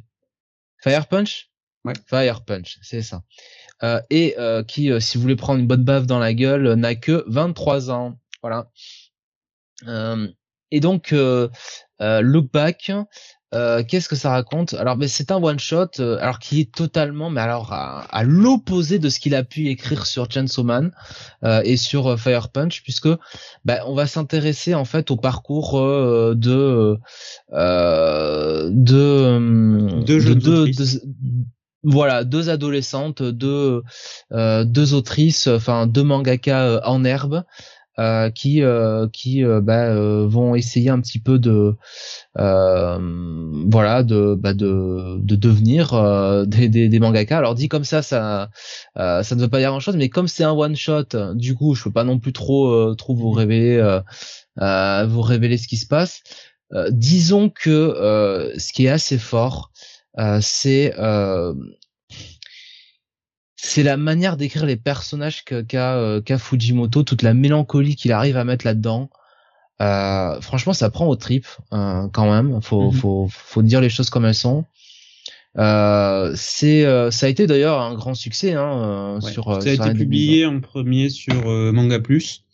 Et je crois que ça a été l'un des trucs les plus lus, vus de tous les temps sur la plateforme en fait.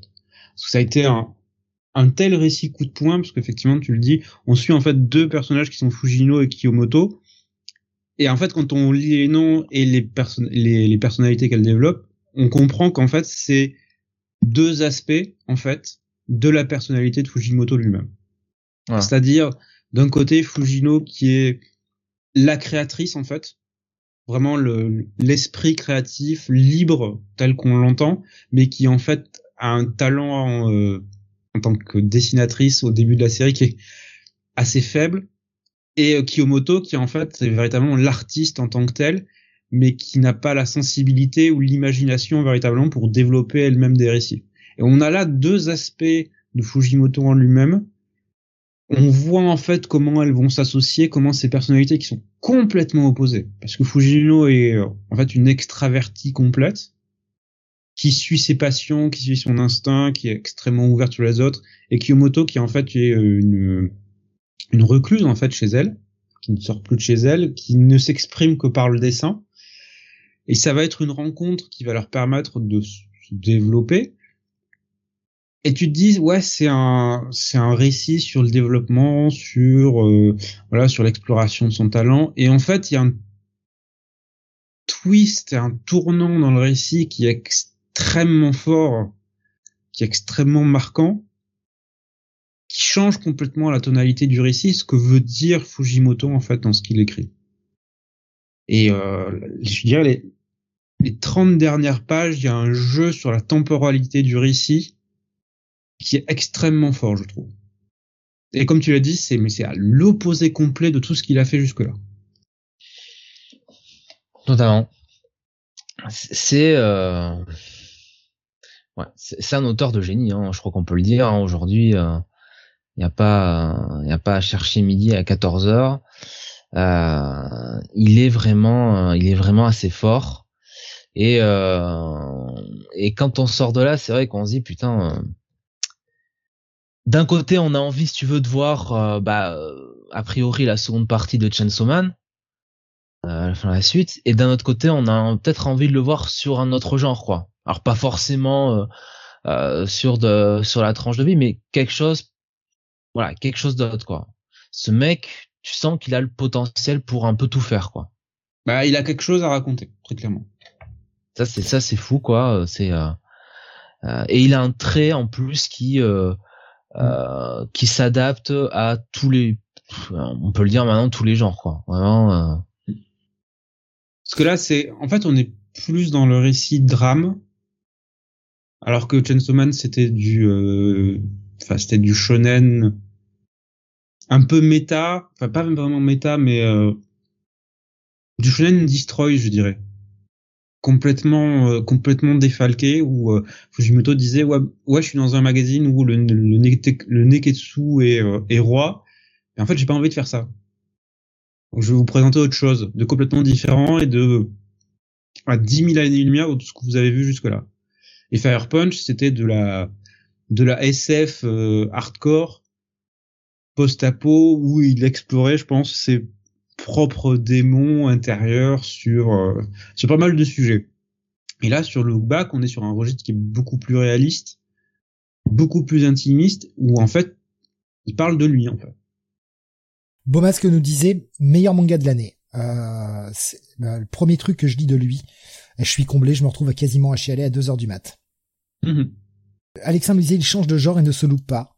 Et qui sort des one-shots de 120 pages Donc c'est pas heureusement c'est pas le seul truc de Fujimoto qu'on va avoir cette année puisqu'on a ces euh, ces petits récits courts qui vont sortir dans les mois à venir, euh, le mois en mai et en juin.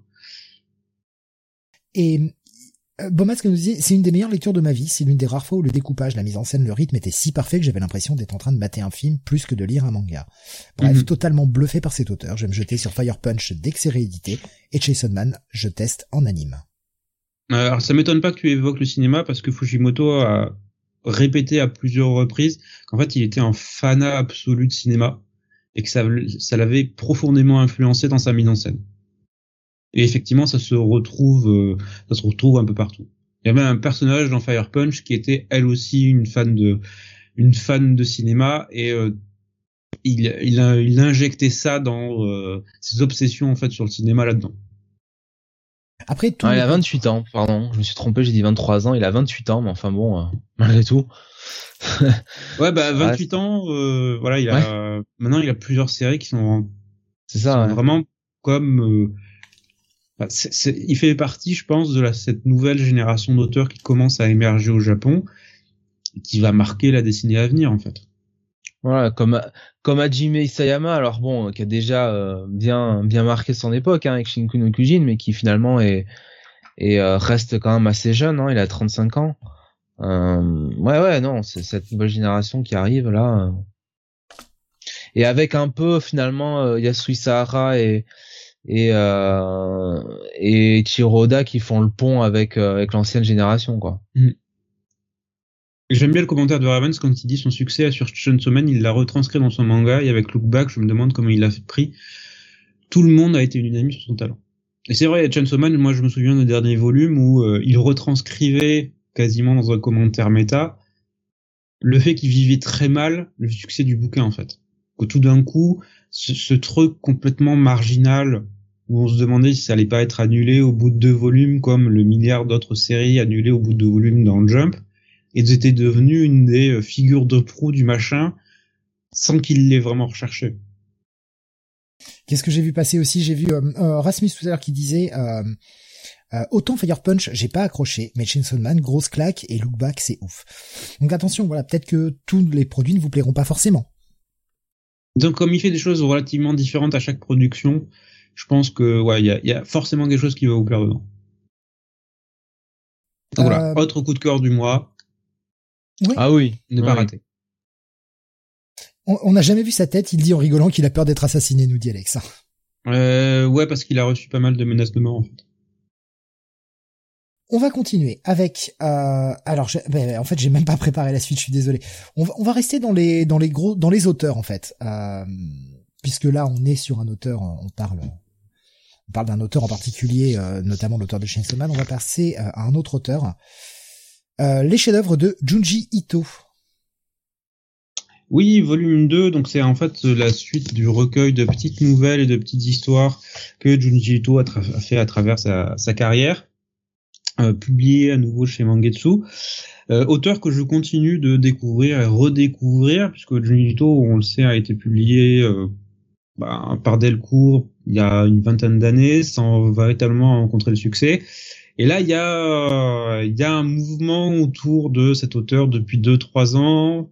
Ça vient essentiellement, je pense, de l'influence des États-Unis parce qu'ils ont redécouvert l'auteur aussi et ils ont commencé à en parler en permanence. Et je pense que ça a incité toute une nouvelle génération, dont moi, à effectivement aller me plonger dessus. Et sans être personnellement un fan d'horreur, je suis, euh, ça me, ça me parle pas en fait l'horreur en tant que genre. Je me rends compte que ce que fait Junji Ito, oui, ça me parle en fait. C'est très étrange de découvrir ça, parce que c'est une horreur très particulière, c'est une horreur d'ambiance très pesante sur euh, certaines formes de dégénérescence et de déliquescence en permanence et de d'originalité absolue dans l'horreur. Voilà, il, il, évite les poncifs en permanence. C'est euh, c'est vraiment super intéressant. Alors je sais pas trop comment l'aborder en termes de review parce qu'on a à peu près une vingt, une, ouais, une quinzaine d'histoires dans ce dans ce tome euh, avec des tonalités à chaque fois relativement différentes. On a à chaque pour chaque histoire un commentaire de l'auteur qui nous dit comment en fait l'idée lui est venue, qu'est-ce qu'il a voulu explorer. Et euh, oui, oui, c'est ben c'est du très très bon. Voilà. Euh, moi, en tant que non amateur d'horreur, je dois dire que je suis particulièrement convaincu et surtout, euh, comment dire ça, plongé en fait dans son univers maintenant. C'est c'est vraiment quelque chose que j'ai envie de continuer à explorer, de voir quelles autres idées il arrive à développer dans toutes ces histoires. Je je sais pas trop comment le décrire en fait, parce que c'est c'est tellement différent à chaque histoire et j'ai j'ai pas ce sentiment de de répulsion que je pouvais avoir avec l'horreur en général. C'est pas sans doute parce qu'il il évite le jump ce que on appelle en anglais le jump scare ou le euh, comment dire la surprise effrayante. Comment on peut le comment on peut le traduire de... manière un peu plus correcte il n'y a pas de traduction, Sam. Il n'y a pas de traduction. Si si, on va trouver, on va trouver. Mais il évite justement ce genre de poncif qui m'ennuie en général dans le dans les films d'horreur. Faut quelque chose de plus personnel, je pense. Rasmus nous dit cet omelette assez dérangeant, mais dans le sens malaise. Ouais. Euh, j'ai pas aimé la nouvelle du sadique. Après, euh, ça dérange, mais c'est du Ito. Ah oui, la, celle sur la sadique est, euh, ah, c'est sans doute l'une des plus dérangeantes qu'il fait. Mais euh, ouais, il explore pas mal de thèmes différents à chaque fois. Sam, il n'envoie pas des dick pics, mais des photobits, nous dit Alex. Donc euh, oui, bah, en fait, je suis euh, ma surprise, c'est de voir à quelle vitesse en fait j'ai dévoré ce tome. C'est euh, c'est vraiment étonnant. Mais je veux dire, j'aime beaucoup en fait les recueils de nouvelles parce que ça te donne tout un tas d'histoires différentes à chaque fois. Donc, je sais que Mangetsu va continuer à publier pas mal de ces de ces séries. J'espère que ça va continuer dans ce genre-là. Le prochain, je crois que c'est Frankenstein qui débarque en, en juin. Des fois, hein, ça sert à rien de, de, de faire une série longue euh, Mhm. si tu n'as pas de quoi l'exploiter. Autant faire une petite, une petite nouvelle, euh, un petit truc. Oui, c'est ça. Et puis en peux 20 pages, franchement, il explore, il explore euh, ce qu'il a besoin d'explorer, il développe son histoire. C'est à chaque fois un début, milieu, de fin, et ça fonctionne parfaitement. Alors effectivement, il y a un sentiment de malaise sur pas mal d'histoires, parce que ça, voilà, il y a une imagerie qui peut être relativement dérangeante, mais je sais pas si c'est l'âge qui fait que, oui, en fait, ça me dérange beaucoup moins que ça m'aurait dérangé il y a 20 ans. L'habitude aussi peut-être. euh, tu as Ouais. déjà été initié à son univers, tout ça. Peut-être ça, oui. Tu sais un petit peu. euh, Voilà. Donc là aussi, bah, à, bah, grande surprise, je vais en surprendre, mais ouais, petit coup de cœur encore. Mine de rien. Euh, le volume 2, donc dont tu nous parles, publié chez Mangetsu, au prix de 20 euros par contre. Euh, qui doit être, doit composer plus- on a 384 pages. Ouais. Non, mais j'ai toutes les infos. bah, j'avais reposé mon tome, c'est pour ça. je, je prépare tout, à peu près, à peu près. Euh, puisque, euh, eh bien, on va, on va rester, euh, alors là aussi, là, dans le même univers, hein, totalement, de l'horreur à la tranche de vie. Il n'y a qu'un pas. la cantine de minuit, le volume 11, Sam. Oui, là aussi, je vais passer relativement rapidement parce que la cantine de minuit, alors c'est l'un de mes coups de cœur euh, continuels chez euh, les Lézards Noirs, où on suit le quotidien parce que c'est un putain de récit tranche de vie euh, tel que je les aime, le quotidien d'une petite cantine de quartier dans le quartier de, ben, de Shinjuku, qui est un peu le quartier chaud de, de Tokyo. Alors je sais pas si c'est non c'est oui c'est Shinjuku euh, où on croise un peu tout ce qui fait la vie nocturne de Tokyo. Et euh, on voit la vie de cette cantine avec à chaque à chaque épisode en fait on a le portrait d'un client et de sa vie de ses problèmes et un peu de bouffe qui vient de se rajouter là-dessus. Donc en fait c'est de la tranche de vie plus de la bouffe. Donc en fait mes deux amours dans la vie qui qui sont réunis dans un seul dans une seule série. Donc forcément je ne peux qu'aimer. On en est quand même au 11e volume. Et euh, alors que c'est une mécanique qui est une mécanique d'histoire en fait, qui s'appuie relativement souvent sur le même modèle, bah je m'en lasse jamais. Parce qu'il y a, tu sens que un- que le mec, euh, ben il s'inspire de gens réels en fait derrière. C'est aussi simple que ça. Il aime les gens et ça se voit. Il le et il le retranscrit dans cette série. Donc si comme moi vous aimez le tranche de vie, c'est fait pour vous. C'est, c'est par contre c'est du tranche de vie un peu plus adulte, hein. donc euh, voilà, pas à mettre en toutes les mains. Euh, oui, donc, euh, oui, avec des thèmes plus... Enfin, Oui, comme je dis, ça s'intéresse beaucoup plus au monde de la nuit de Tokyo. ouais, voilà, c'est les thèmes, c'est pas forcément qu'il y a du côté sexe, quoi. C'est un peu évoqué le sexe, mais c'est pas mis en scène. Oui, c'est pas montré, voilà. Voilà. Non, mais ça peut être important pour les gens qui auraient envie d'y aller, tu vois, de parce qu'il y a des gens qui n'ont pas forcément envie de voir des scènes de sexe, ça les intéresse pas. Oui. Euh, voilà, c'est- dans le thème que c'est adulte, c'est pas forcément dans l'imagerie, euh, enfin l'image. Et regardez, regardez un peu le dessin. Moi, je sais que je, je m'y suis fait très vite. Je sais que c'est pas habituel, que c'est pas dans les canons habituels du euh, du manga. Moi, personnellement, j'aime beaucoup. C'est euh, c'est- c'est représentatif de ce qu'il y a sur la couverture? Oui, D'accord. c'est c'est je vraiment le style de l'auteur. Chez le Lézard Noir, euh, les tomes font à peu près 300 pages et c'est au prix de 18 euros quand même. Oui, c'est pas donné, mais c'est plus grand et plus gros. Allez, vous l'attendiez, euh, on l'a fait traîner, c'est la dernière grosse nouveauté pour ce soir. Euh, Jonathan, tu vas nous le présenter. Il s'agit de Die Dark. Euh, c'est la version. euh, Bah oui, oui, bah Est-ce oui. qu'on hurle sur le prix maintenant ou après Bah oui, on peut parler du prix maintenant, bien sûr. 12 euros, Ouais, 12 euros pour un Ah. manga de taille normale. 11,95, C'est- pardon. C'est ça, 11,95. Excusez-moi pour les 5 centimes. Ah, Euh, mais avec qui 5 centimes, tu sais, tu mets beaucoup d'essence aujourd'hui. Non, je déconne. oui, une micro-goutte. Et par le micro-goutte, j'entends euh, un millième de centilitre. Euh, même la dernière goutte que quand tu fais pipi, elle coûte plus cher. hein. Ouais. non, le truc c'est que apparemment ils nous ont expliqué, oui, ça coûte plus cher à cause de la jaquette qui est, euh, voilà, qui est en fait qui est en plastoc et qui a une image différente de, de la couverture interne. Ouais, Rasmus vient de nous republier une image hein, sur Discord pour ceux qui veulent voir. Ouais, je suis pas, je suis pas franchement convaincu par cette excuse. Et toi, tu as eu quelque chose que je n'ai pas eu avec les euh, les posters derrière? Peut-être une édition collector, j'en sais rien. Ouais, c'est possible. Euh, ouais, alors ce Die Dark, hein, c'était bah pareil une des une des sorties euh, de ce mois-ci. Je vous avoue je l'ai lu aussi, euh, mais je suis bien content que ce soit Jonathan qui le présente. Allez. Moi enculé? Ben oui, mais oui. Donc Die Dark, hein, euh, c'est un, euh, c'est un alors. C'est à la fois de, de la SF et de la fantasy en fait. Ouais, donc c'est aux éditions euh, Soleil. C'est euh, scénarisé et dessiné par Q Ayashida, pardon. Q Ayashida.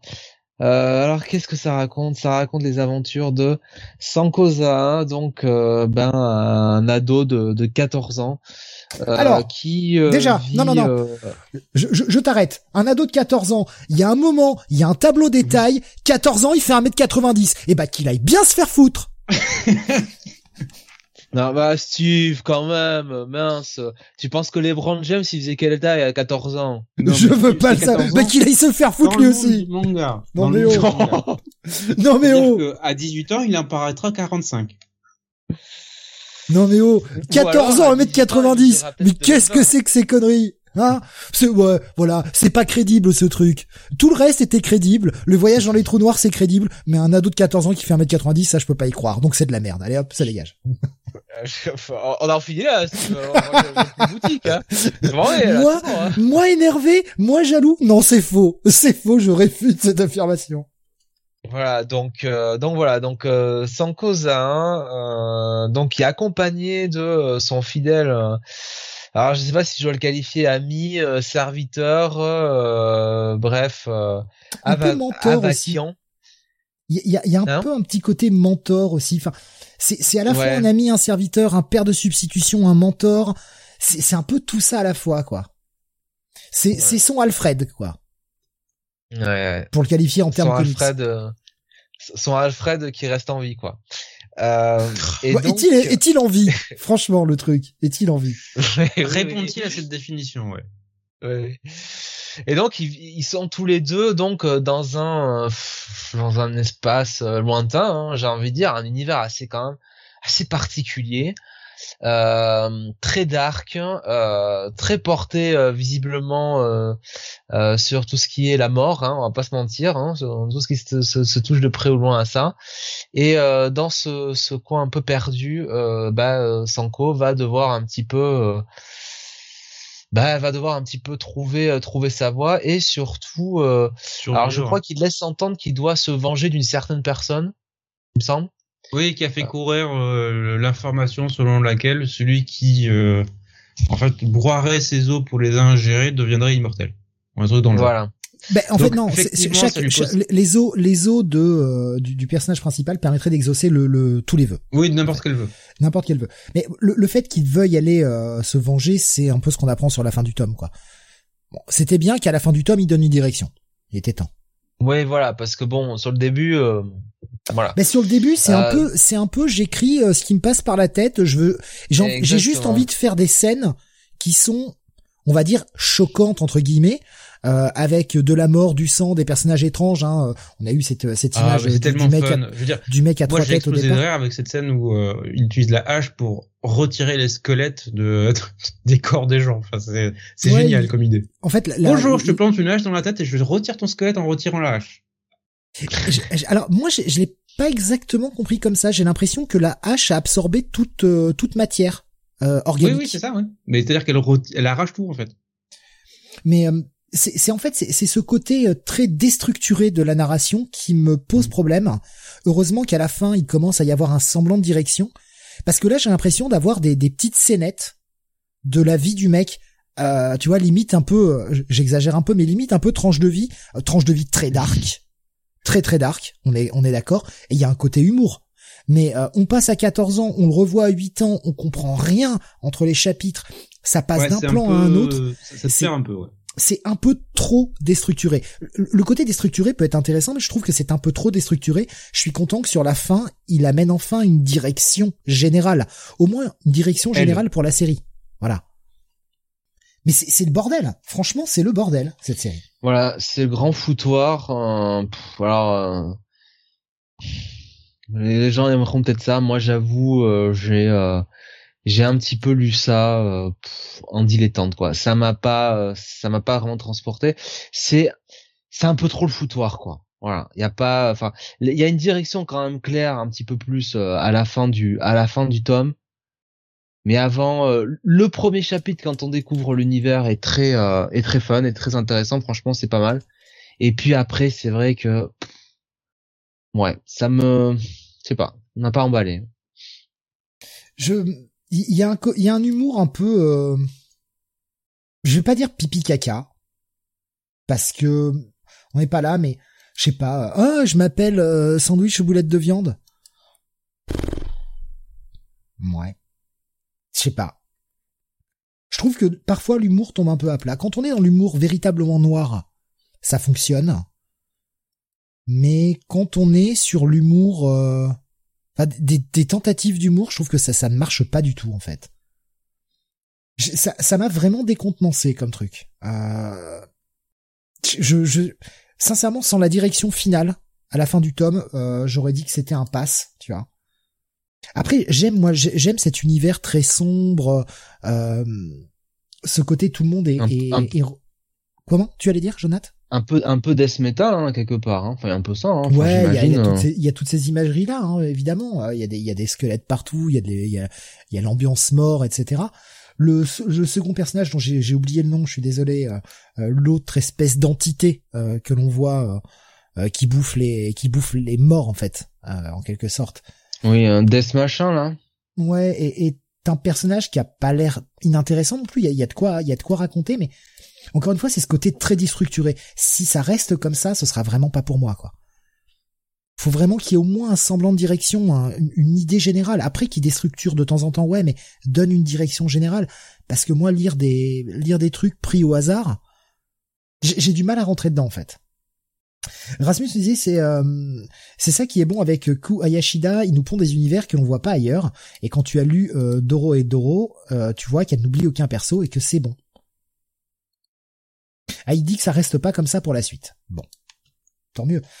Moi, je, c'est vraiment, euh, tu te demandes en fait, t'as l'impression qu'il se cherche et qu'il sait pas où il va avec sa série au départ. Je sais pas si ça t'a fait euh, ce même sentiment, euh, Sam.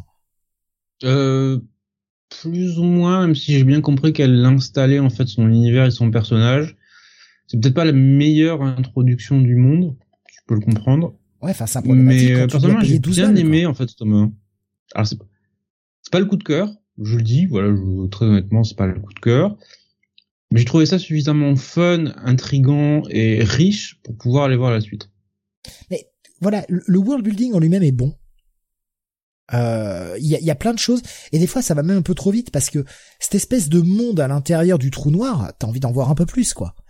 Euh, ce, premier vaisseau pirate qui rencontre euh, avec un mec à trois têtes machin, il y a des choses où tu aurais envie d'en voir un peu plus, mais pour on se barre ailleurs et on nous raconte euh, la vie de, euh, de Gamino euh, à 8 ans là qui qui n'avait pas à manger et qui va à l'école quoi. Mais qu'est-ce que je m'en bats les couilles Et avec les ennemis tête de saut. Alors ouais, effectivement, visuellement ça envoie, mais narrativement en fait ça va où? C'est ça le problème quoi. C'est c'est un peu c'est un peu ce qui me gêne. Et comme tu dis, l'introduction n'est pas la meilleure, c'est le problème, c'est qu'à ce prix-là, à 12 euros, euh, que l'introduction ne soit pas la meilleure, ça, c'est un peu gênant, quoi. Alors oui, peut-être que les Japonais n'ont pas choisi ce prix-là et que c'est que la boîte française qui a décidé ce prix-là.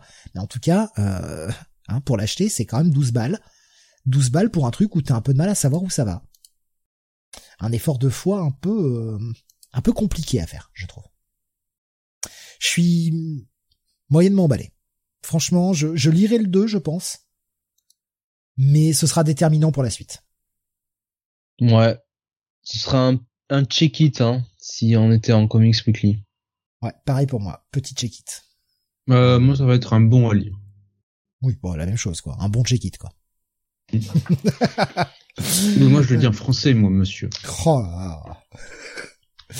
euh, il y a Alex hein, qui nous partage euh, le le tome 8 de Spy Family. Musique il a préco avec pas mal de petits trucs. Ah, je sais que Jonathan, tu aimes beaucoup cette série. Oui. Moi aussi. Plein de, plein de petites cartes et toi aussi, Sam, avec une petite boîte, etc. Ah, très mignon. Euh, c'est une femme l'auteur. Pardon, bah excusez-moi, je, je, ne sais pas. Euh, on terminera avec, euh, eh bien, euh, exactement le même univers. Pouf. Ah mais comme générique romance, hein, du, du sombre, du noir, du, du des, des, crânes et des, du sang et de la mort et de la chic. C'est bien ça. Tu as, tout à fait compris l'univers de, de, cette série. Bah c'est dans le nom. Hein. Écoute, ah. romance, moi c'est comme ça que je vois la romance. Hein. Avec des gens qui sont occupés quoi. Ouais. C'est mon côté. Donc, était l'une de ces découvertes qu'on avait faites l'année dernière chez Kana. Euh, donc on en arrive au volume 4 de Kowloon Générique Romance et les choses commencent à devenir particulièrement intéressantes puisque on continue à suivre le personnage de Raika. Et on commence surtout à évoluer entre plusieurs temporalités. Et ce qui est euh, particulièrement euh, prenant, c'est que je trouve que l'autrice joue aussi beaucoup avec les fausses pistes, les révélations, et euh, d'un côté, elle nous, lève le voile sur certains éléments très importants, et de l'autre, elle sous-entend que, le colonne qu'on l'on suit n'est pas ce que l'on pense et que en fait rien rien que ce soit le lieu ou les personnages ne sont ce que l'on pense. Il y a vraiment quelque chose parce que on commençait en fait sur une romance un peu bateau dans un Kowloon fantasmé. pour ceux qui ne savent pas ce que c'est Kowloon, c'était un, quartier de Hong Kong qui a été détruit euh, dans les années 90 et qui est une espèce de ville au sein de la ville avec une densité de population qui était absolument hallucinante. Euh, l'une des plus élevées de toute la planète. On avait des dizaines de milliers de personnes qui vivaient dans un quartier de la taille de euh, un tout petit quartier en fait. Donc euh, ça, qui avait son existence et sa vie propre. Et on partait de ce récit comme ça avec deux personnages qui se tournaient un peu autour. Et à la fin du premier volume, on comprenait qu'il y avait des éléments de, sens, de SF qui venaient se greffer au reste, où Reika n'était peut-être pas ce qu'elle prétendait être ou ce qu'elle pensait être, et au fur et à mesure, elle commence à en apprendre plus sur elle, plus sur sa relation avec son collègue, plus sur ses sentiments personnels. Et on a une espèce d'antagoniste qui commence à apparaître et à monter lui aussi à côté, qui vient s'intercaler dans leur relation et dans le vécu qu'elle a. Mais il y a pas mal de nouvelles informations dans cet homme qui remettent beaucoup de choses en compte. En cause, je veux dire. Excusez-moi. Donc euh, très très intéressant, je dois dire. Ça, je sais pas où elle va, l'autrice avec son histoire, mais je, je, suis vraiment vraiment de plus en plus intrigué. Tu ne suis pas euh, Generic Romance, euh, Jonathan? Oh, Si si. Ah si tu suis, pardon. Ah pardon, oui. comme j'avais comme j'avais pas, enfin comme t'avais pas mis, je l'ai lu, j'étais pas sûr. Non, euh, non, non, je suis euh, et effectivement, euh, je, je, rejoins totalement Sam. C'est une excellente lecture. Hein. Mhm. Oui. C'est vraiment marrant parce qu'à la fin de tome 4, je me pose plus de questions que quand je l'ai commencé. Il y, y, avait Nico Chris qui nous mettait une image et qui nous met M comme eh oui c'est ça Nico Chris M comme mature ce manga avec une image où on mange un morceau de tarte. Ah non c'est une pastèque. Non, c'est une pastèque. Ah, c'est une pastèque? Oh, pardon, excusez-moi, je regardais... Euh, j'ai Discord en petit euh, pour avoir plein de fenêtres et je voyais pas très bien. Euh, je rattraperai quand ce sera fini, je reste suspicieux, son manga précédent n'aboutissait sur rien, me disait Alexin. Oui, c'est ce que je peux comprendre. Mais pour l'instant, c'est un sans faute sur cette, cette seconde série. Donc je pense qu'elle a su tirer l'enseignement de, de sa précédente série. Pour moment, seulement six volumes sont sortis au Japon, hein, donc euh, ça, ça, mm. voilà, on suit euh, assez Ouais, on suit bien. Pareil, prochain volume prévu en juin. 7,45€ hein, chez, chez Canin. Oui, juin, le mois de la mort. Ouais, bah, ça va être un, un gros mois, effectivement. Hein. Ah bah, le plus gros qu'on ait jamais eu. Et pas que manga, hein, comics aussi. On verra ce qui sera repoussé aussi. Hein. Ouais, ça oui. non, mais à un moment, les éditeurs sont pas trop cons non plus.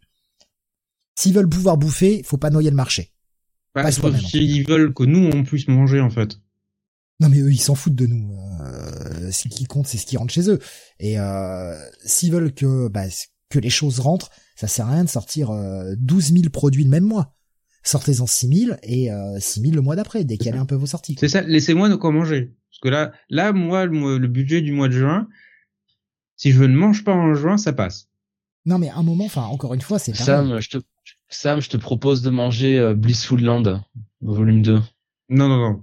Alexandre dit en France, juillet, août, il y a rien. Ah bah pas depuis depuis quelques années, hein. juillet, août. euh, ils Non, non, pas vraiment. Non, hein. juillet, euh, première quinzaine est super chargée et août, on reprend. Euh, à partir de mi-août, ça commence, euh, ça recommence. Ça fait deux trois ans que c'est comme ça, ouais. Que euh, même juillet et août, euh, c'est plus la trêve, quoi.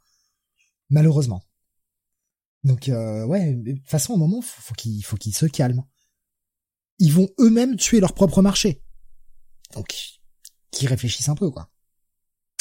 C'est pas parce que les produits sont décalés. Et puis, encore une fois, enfin, pareil, ça va. Enfin, ça sert à rien d'acheter tout premier jour. Si, hein. si, si. Tu veux me faire vraiment, du mal, tu veux me rendre dingue, c'est ça Faut, éta- faut étaler, euh, faut étaler, quoi. Non, non, non, on n'étale rien, parce que ça, ça va, s'accumuler avec ce qui reste, ce qui sort entre temps, donc non. Surtout de ce que j'ai entendu, nous dit Spider-Man, de la bouche de certains libraires à partir de juillet, nouvelle grosse augmentation du prix du papier. Ce serait pour ça que Panini et Urban ont sorti masse de comics au premier semestre. Le deuxième semestre sera très compliqué du coup. Putain, on va en chier. Ouais, ah, si les trucs prennent encore euh, 1, 2, 3 euros, euh, ça va être chaud. Euh, ouais, bah là, on va pas pouvoir suivre. hein. Tant pis, hein, ils auront tué leur propre marché, ce sera de leur faute. Ce sera pas les lecteurs qu'il faudra accuser. À un moment, il faut aussi euh, trouver les vrais responsables. Parce que euh, les lecteurs, il y en a, mais quand il y a des produits à, à vendre. Donc ce Kowloon, très très bon encore pour vous. Oui, oui. Et euh, bah, c'est une euh, grosse recommandation. Alors, si on refait un petit peu le vite fait le point euh, de vos coups de cœur, alors restez raisonnable, pas tout hein, évidemment, mais euh, vos gros Mhm. coups de cœur de ce mois-ci. Un, Space Brothers, c'est Look Back, pour moi. Euh, Lone Wolf Fun Cub, Look Back et euh, Free Ren. Et. Space Brothers. Et Magus of the Library. Et le cauchemar d'Inmos. Sam qui sait jouer le jeu, donc évidemment. Quoi On peut pas choisir 10 coups de cœur? Bah, Prends sur, ton euh, temps, Sam, lis toute ta bibliothèque. hein. Oui, oui, dix- aussi. dix- dix coups de cœur sur 20 titres, euh, c'est chaud. Alors, New Ah, bah, j'ai choisi, Asile. Sachant que je n'ai pas mis tout ce que j'ai lu. Hein. J'ai juste mis euh, ce qui, pour moi, méritait d'être cité. Rasmus nous disait Die Dark, Look Back, Le Cauchemar et Lone Wolf pour euh, ses coups de cœur. Voilà un peu, et encore une fois, hein, comme Sam vient de le dire, ce n'est qu'une sélection des titres. Allez, le mois prochain, pff, ça va être compliqué. Hein. Je sais même pas quand on va pouvoir refaire des, des rétro-reviews ou des choses comme ça. hein. Ça va être... euh, c'est la mort. Quoi. Pas, pas jusqu'en juin, je pense. Ça va, ça va être compliqué. Fire Force, si un jour on rattrape, on a que 12 tomes de retard, nous disait Alex. Euh, Écoute, euh, non, euh, moi j'ai essayé de regarder l'animé de Fire Force, c'est pas non, pas pour moi. Tu allais dire, Jonathan? Sans trop leur lancer, la prochaine review euh, sera a priori euh, rétro review. Si jamais il y en a une, ce sera surtout continuer euh, Bah, continuer Kingdom. hein. Kingdom, ouais, bien sûr. hein. Ouais. Ça fait longtemps qu'on n'a pas pu continuer. Hein. Fire Force, c'est le truc avec les pompiers à moitié à poil. Oui, c'est ça, Rasmus. Mais ouais.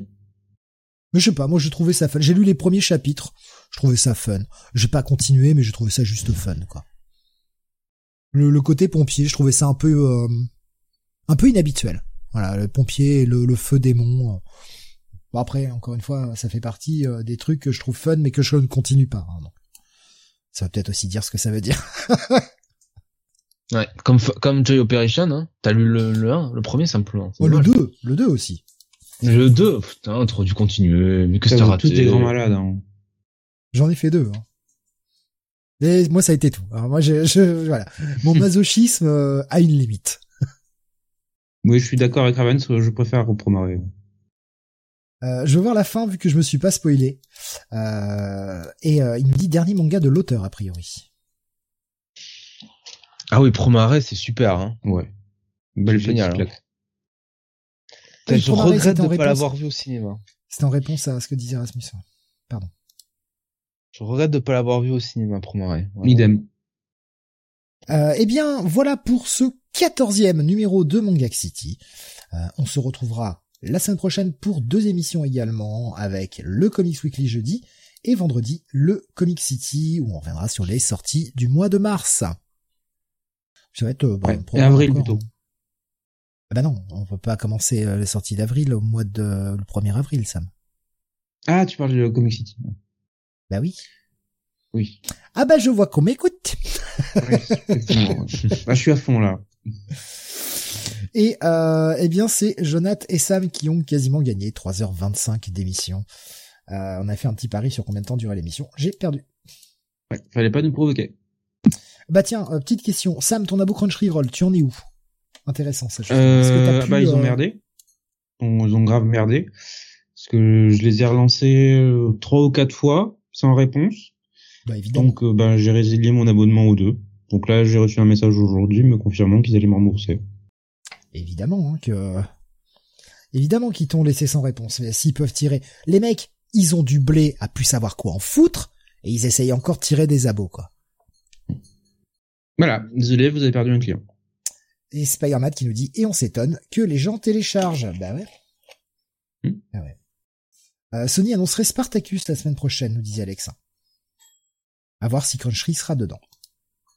Ok. Spartacus? Je, moi, je lis le chat. Là, je, je ne sais pas ce que c'est. Ouais, non mais là... Alors qu'est-ce qu'il raconte encore?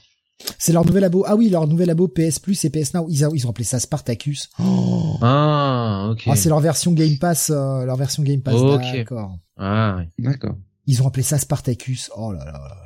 Quelle merde. Quel nom de merde, quoi. Ah oui, c'est le nom du projet. Bah, j'espère qu'ils vont changer de nom, hein, parce que putain, c'est pourri comme nom. Euh, et bien voilà, pour euh, le ce, ce, ce 14e numéro, on va pas aller euh, plus loin. On va vous souhaiter une excellente nuit, un excellent week-end. Reposez-vous bien. Oui, profitez-en.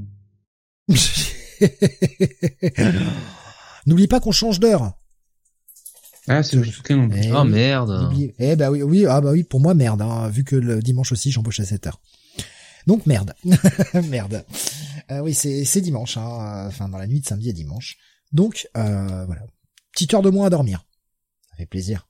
Oui, moi j'ai besoin de ces heures-là. Ah, je vais me coucher à 10h demain soir, fais chier. Allez, portez-vous bien, passez une bonne nuit, un bon week-end et à la semaine prochaine pour le Comics Weekly. À la semaine prochaine. Salut à tous, bon week-end.